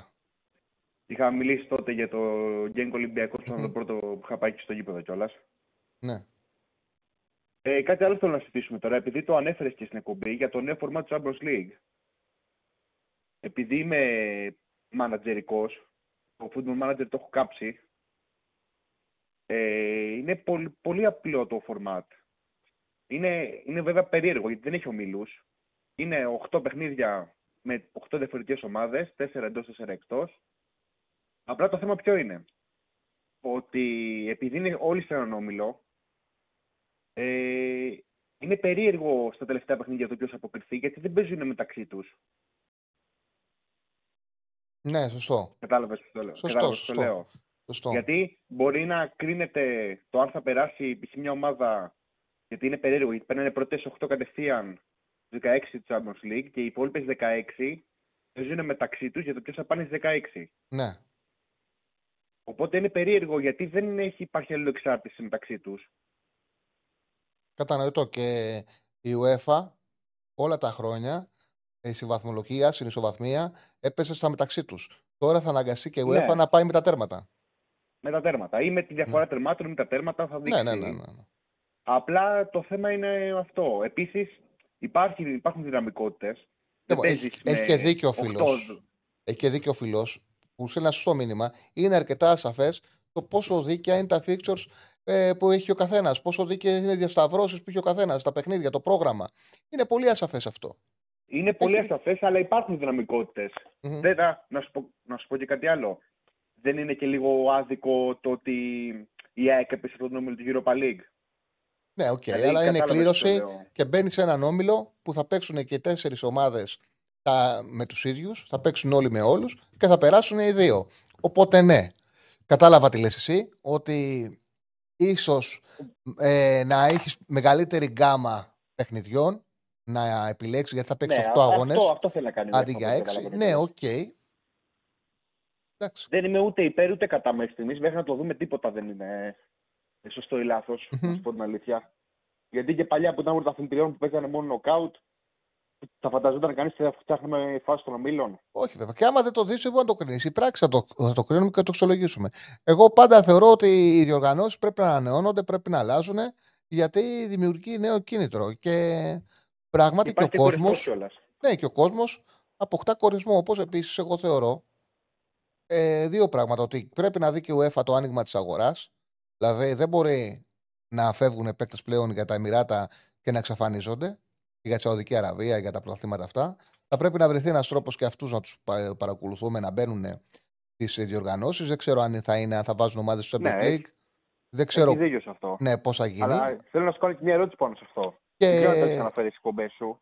Γιατί ναι. πολλές φορές δουλεύω. Ε, είναι τυχαίο που κάνει μια ομάδα από τα Εμμυράτα δεν έχει κάνει πρόταση σε παίχτη σε Newcastle. Α, δεν το ξέρω. Δεν, δεν το είχα σκεφτεί να σου πω την αλήθεια. Μπορεί να μην είναι τυχαίο. Μπορεί να μην είναι τυχαίο. Δεν νομίζω να είναι τυχαίο. Μπορεί Γιατί καλά λέμε για τα ποσά και για τα τρελά ποσά που δίνονται για, για τους παίχτες, που μπορεί να μην είναι δίκαια. Εντάξει. Για το ότι είναι δίκαιο και δεν είναι, δεν μπορούμε να το κρίνουμε τόσο εύκολα. Αλλά για σκέψη τις ομάδες τις οποίες τις έχουν άνθρωποι από εκεί πέρα, πόσες προσφορές έχουν κάνει για παίχτες τους. Newcastle δεν κάνουν ούτε μία. Ναι, ναι, ναι. Μπορεί. Για παράδειγμα. Και έχει και καλή ομάδα Newcastle. Δηλαδή υπήρχαν παίχτες οι οποίοι θα μπορούσαν να προταθούν. Ένας φίλος λέει ότι, ξεκινάει... ο, ότι ο Μαξιμίν πήγε στην άλλα αχλή. Λέει ένας φίλος. Ναι, ο Μαξιμίν βέβαια ήταν και μεγάλο φλόπ θα πω εγώ. Για προσωπική μου άποψη. Ναι. Αλλά δεν είναι ότι πυρπολούσαν τους παίχτες της Newcastle. Mm-hmm. Τι να σου πω, δεν ξέρω, δεν, δεν, ξέρω, τι να σου πω. Δεν το είχα σκεφτεί ποτέ. Σε ευχαριστώ πάρα πολύ, φίλε μου. Να είσαι καλά, Τσαρλί. Καλή συνέχεια. Καλό απόγευμα. Για το φίλο που λέει τι λέει θα βάλουμε σκελεμπίε στο Champions League, παιδιά, η ζωή είναι, εξελίσσεται. Δεν είναι.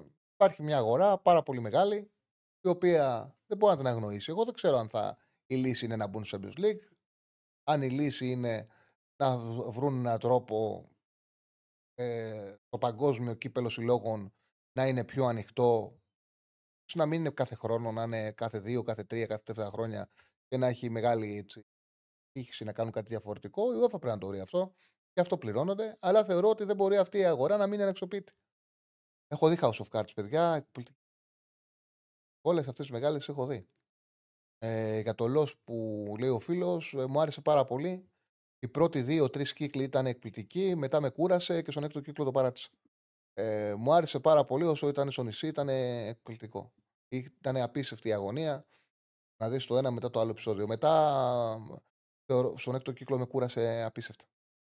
Δηλαδή, εγώ μετά από ένα σημείο, ενώ μου, μου άρεσε και δεν παρατάω σειρές, το παράτησα, δεν μπορούσα να το συνεχίσω. Όχι, δεν έχω δει το boy. Δεν έχω δει, μου το έχουν πει ότι είναι ωραίο, δεν το έχω δει. Είναι καλό;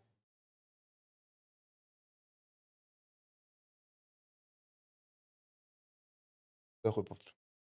Λοιπόν, να βγάλουμε άλλον έναν. Πάμε ένα τελευταίο και να ολοκληρώσουμε. Χαίρετε. Ναι, καλησπέρα, Τσάρλι. Καλησπέρα, φίλο μου. Γιάννης από Κόρινθο. Γεια σου, Γιάννη. Ε, αρχικά θα ήθελα να πω ότι μου άρεσε το πρώτο μέρος της εκπομπής με τον Εμίλιο και τον Χρήστο. Ε, βέβαια. Ε, ήταν λίγο διαφορετικό. Θα ήταν ωραίο να το δούμε και στο μέλλον. Και σχετικά τώρα, για να μπαίνουμε λίγο σε αριθμούς πάλι πρωταθλημάτων, σχετικά με τα ελληνικά ντέρμπι. Το ένα είναι στον αέρα, μάλλον στη Θεσσαλονίκη, για το ΠΑΟΚ Άρη, λόγω αστυνομίας. Και για το ΑΕΚ Ολυμπιακός, πώς πιστεύεις ότι θα στηθούν; Δηλαδή, θα πάει ο Ολυμπιακός πάλι να έχει την κατοχή ή θα αλλάξει τρόπο παιχνιδιού; Κοίταξε να δεις. Ε, το Μαρτίνεθ δεν μπορούμε να τον αξιολογήσουμε με βεβαιότητα. Δηλαδή, ένας προπονητής που τώρα παρουσιάζεται στο, στο ελληνικό κοινό και τώρα παίρνει ομάδα που κάνει πρωταθλητισμό.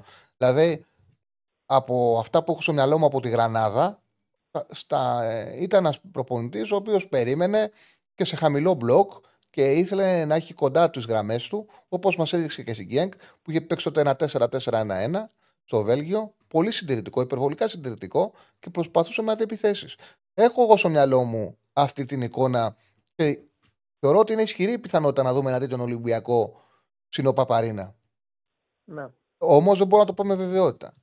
Αυτό που πρέπει να κοιτάξει η ΑΕΚ είναι να βελτιώσει, να παίξει, να παίξει το ποδόσφαιρό της, αλλά να μην χαρίσει πάλι γκολ στον αντίπαλο, να μην χρειαστεί να ξανακυνηγάει σκορ.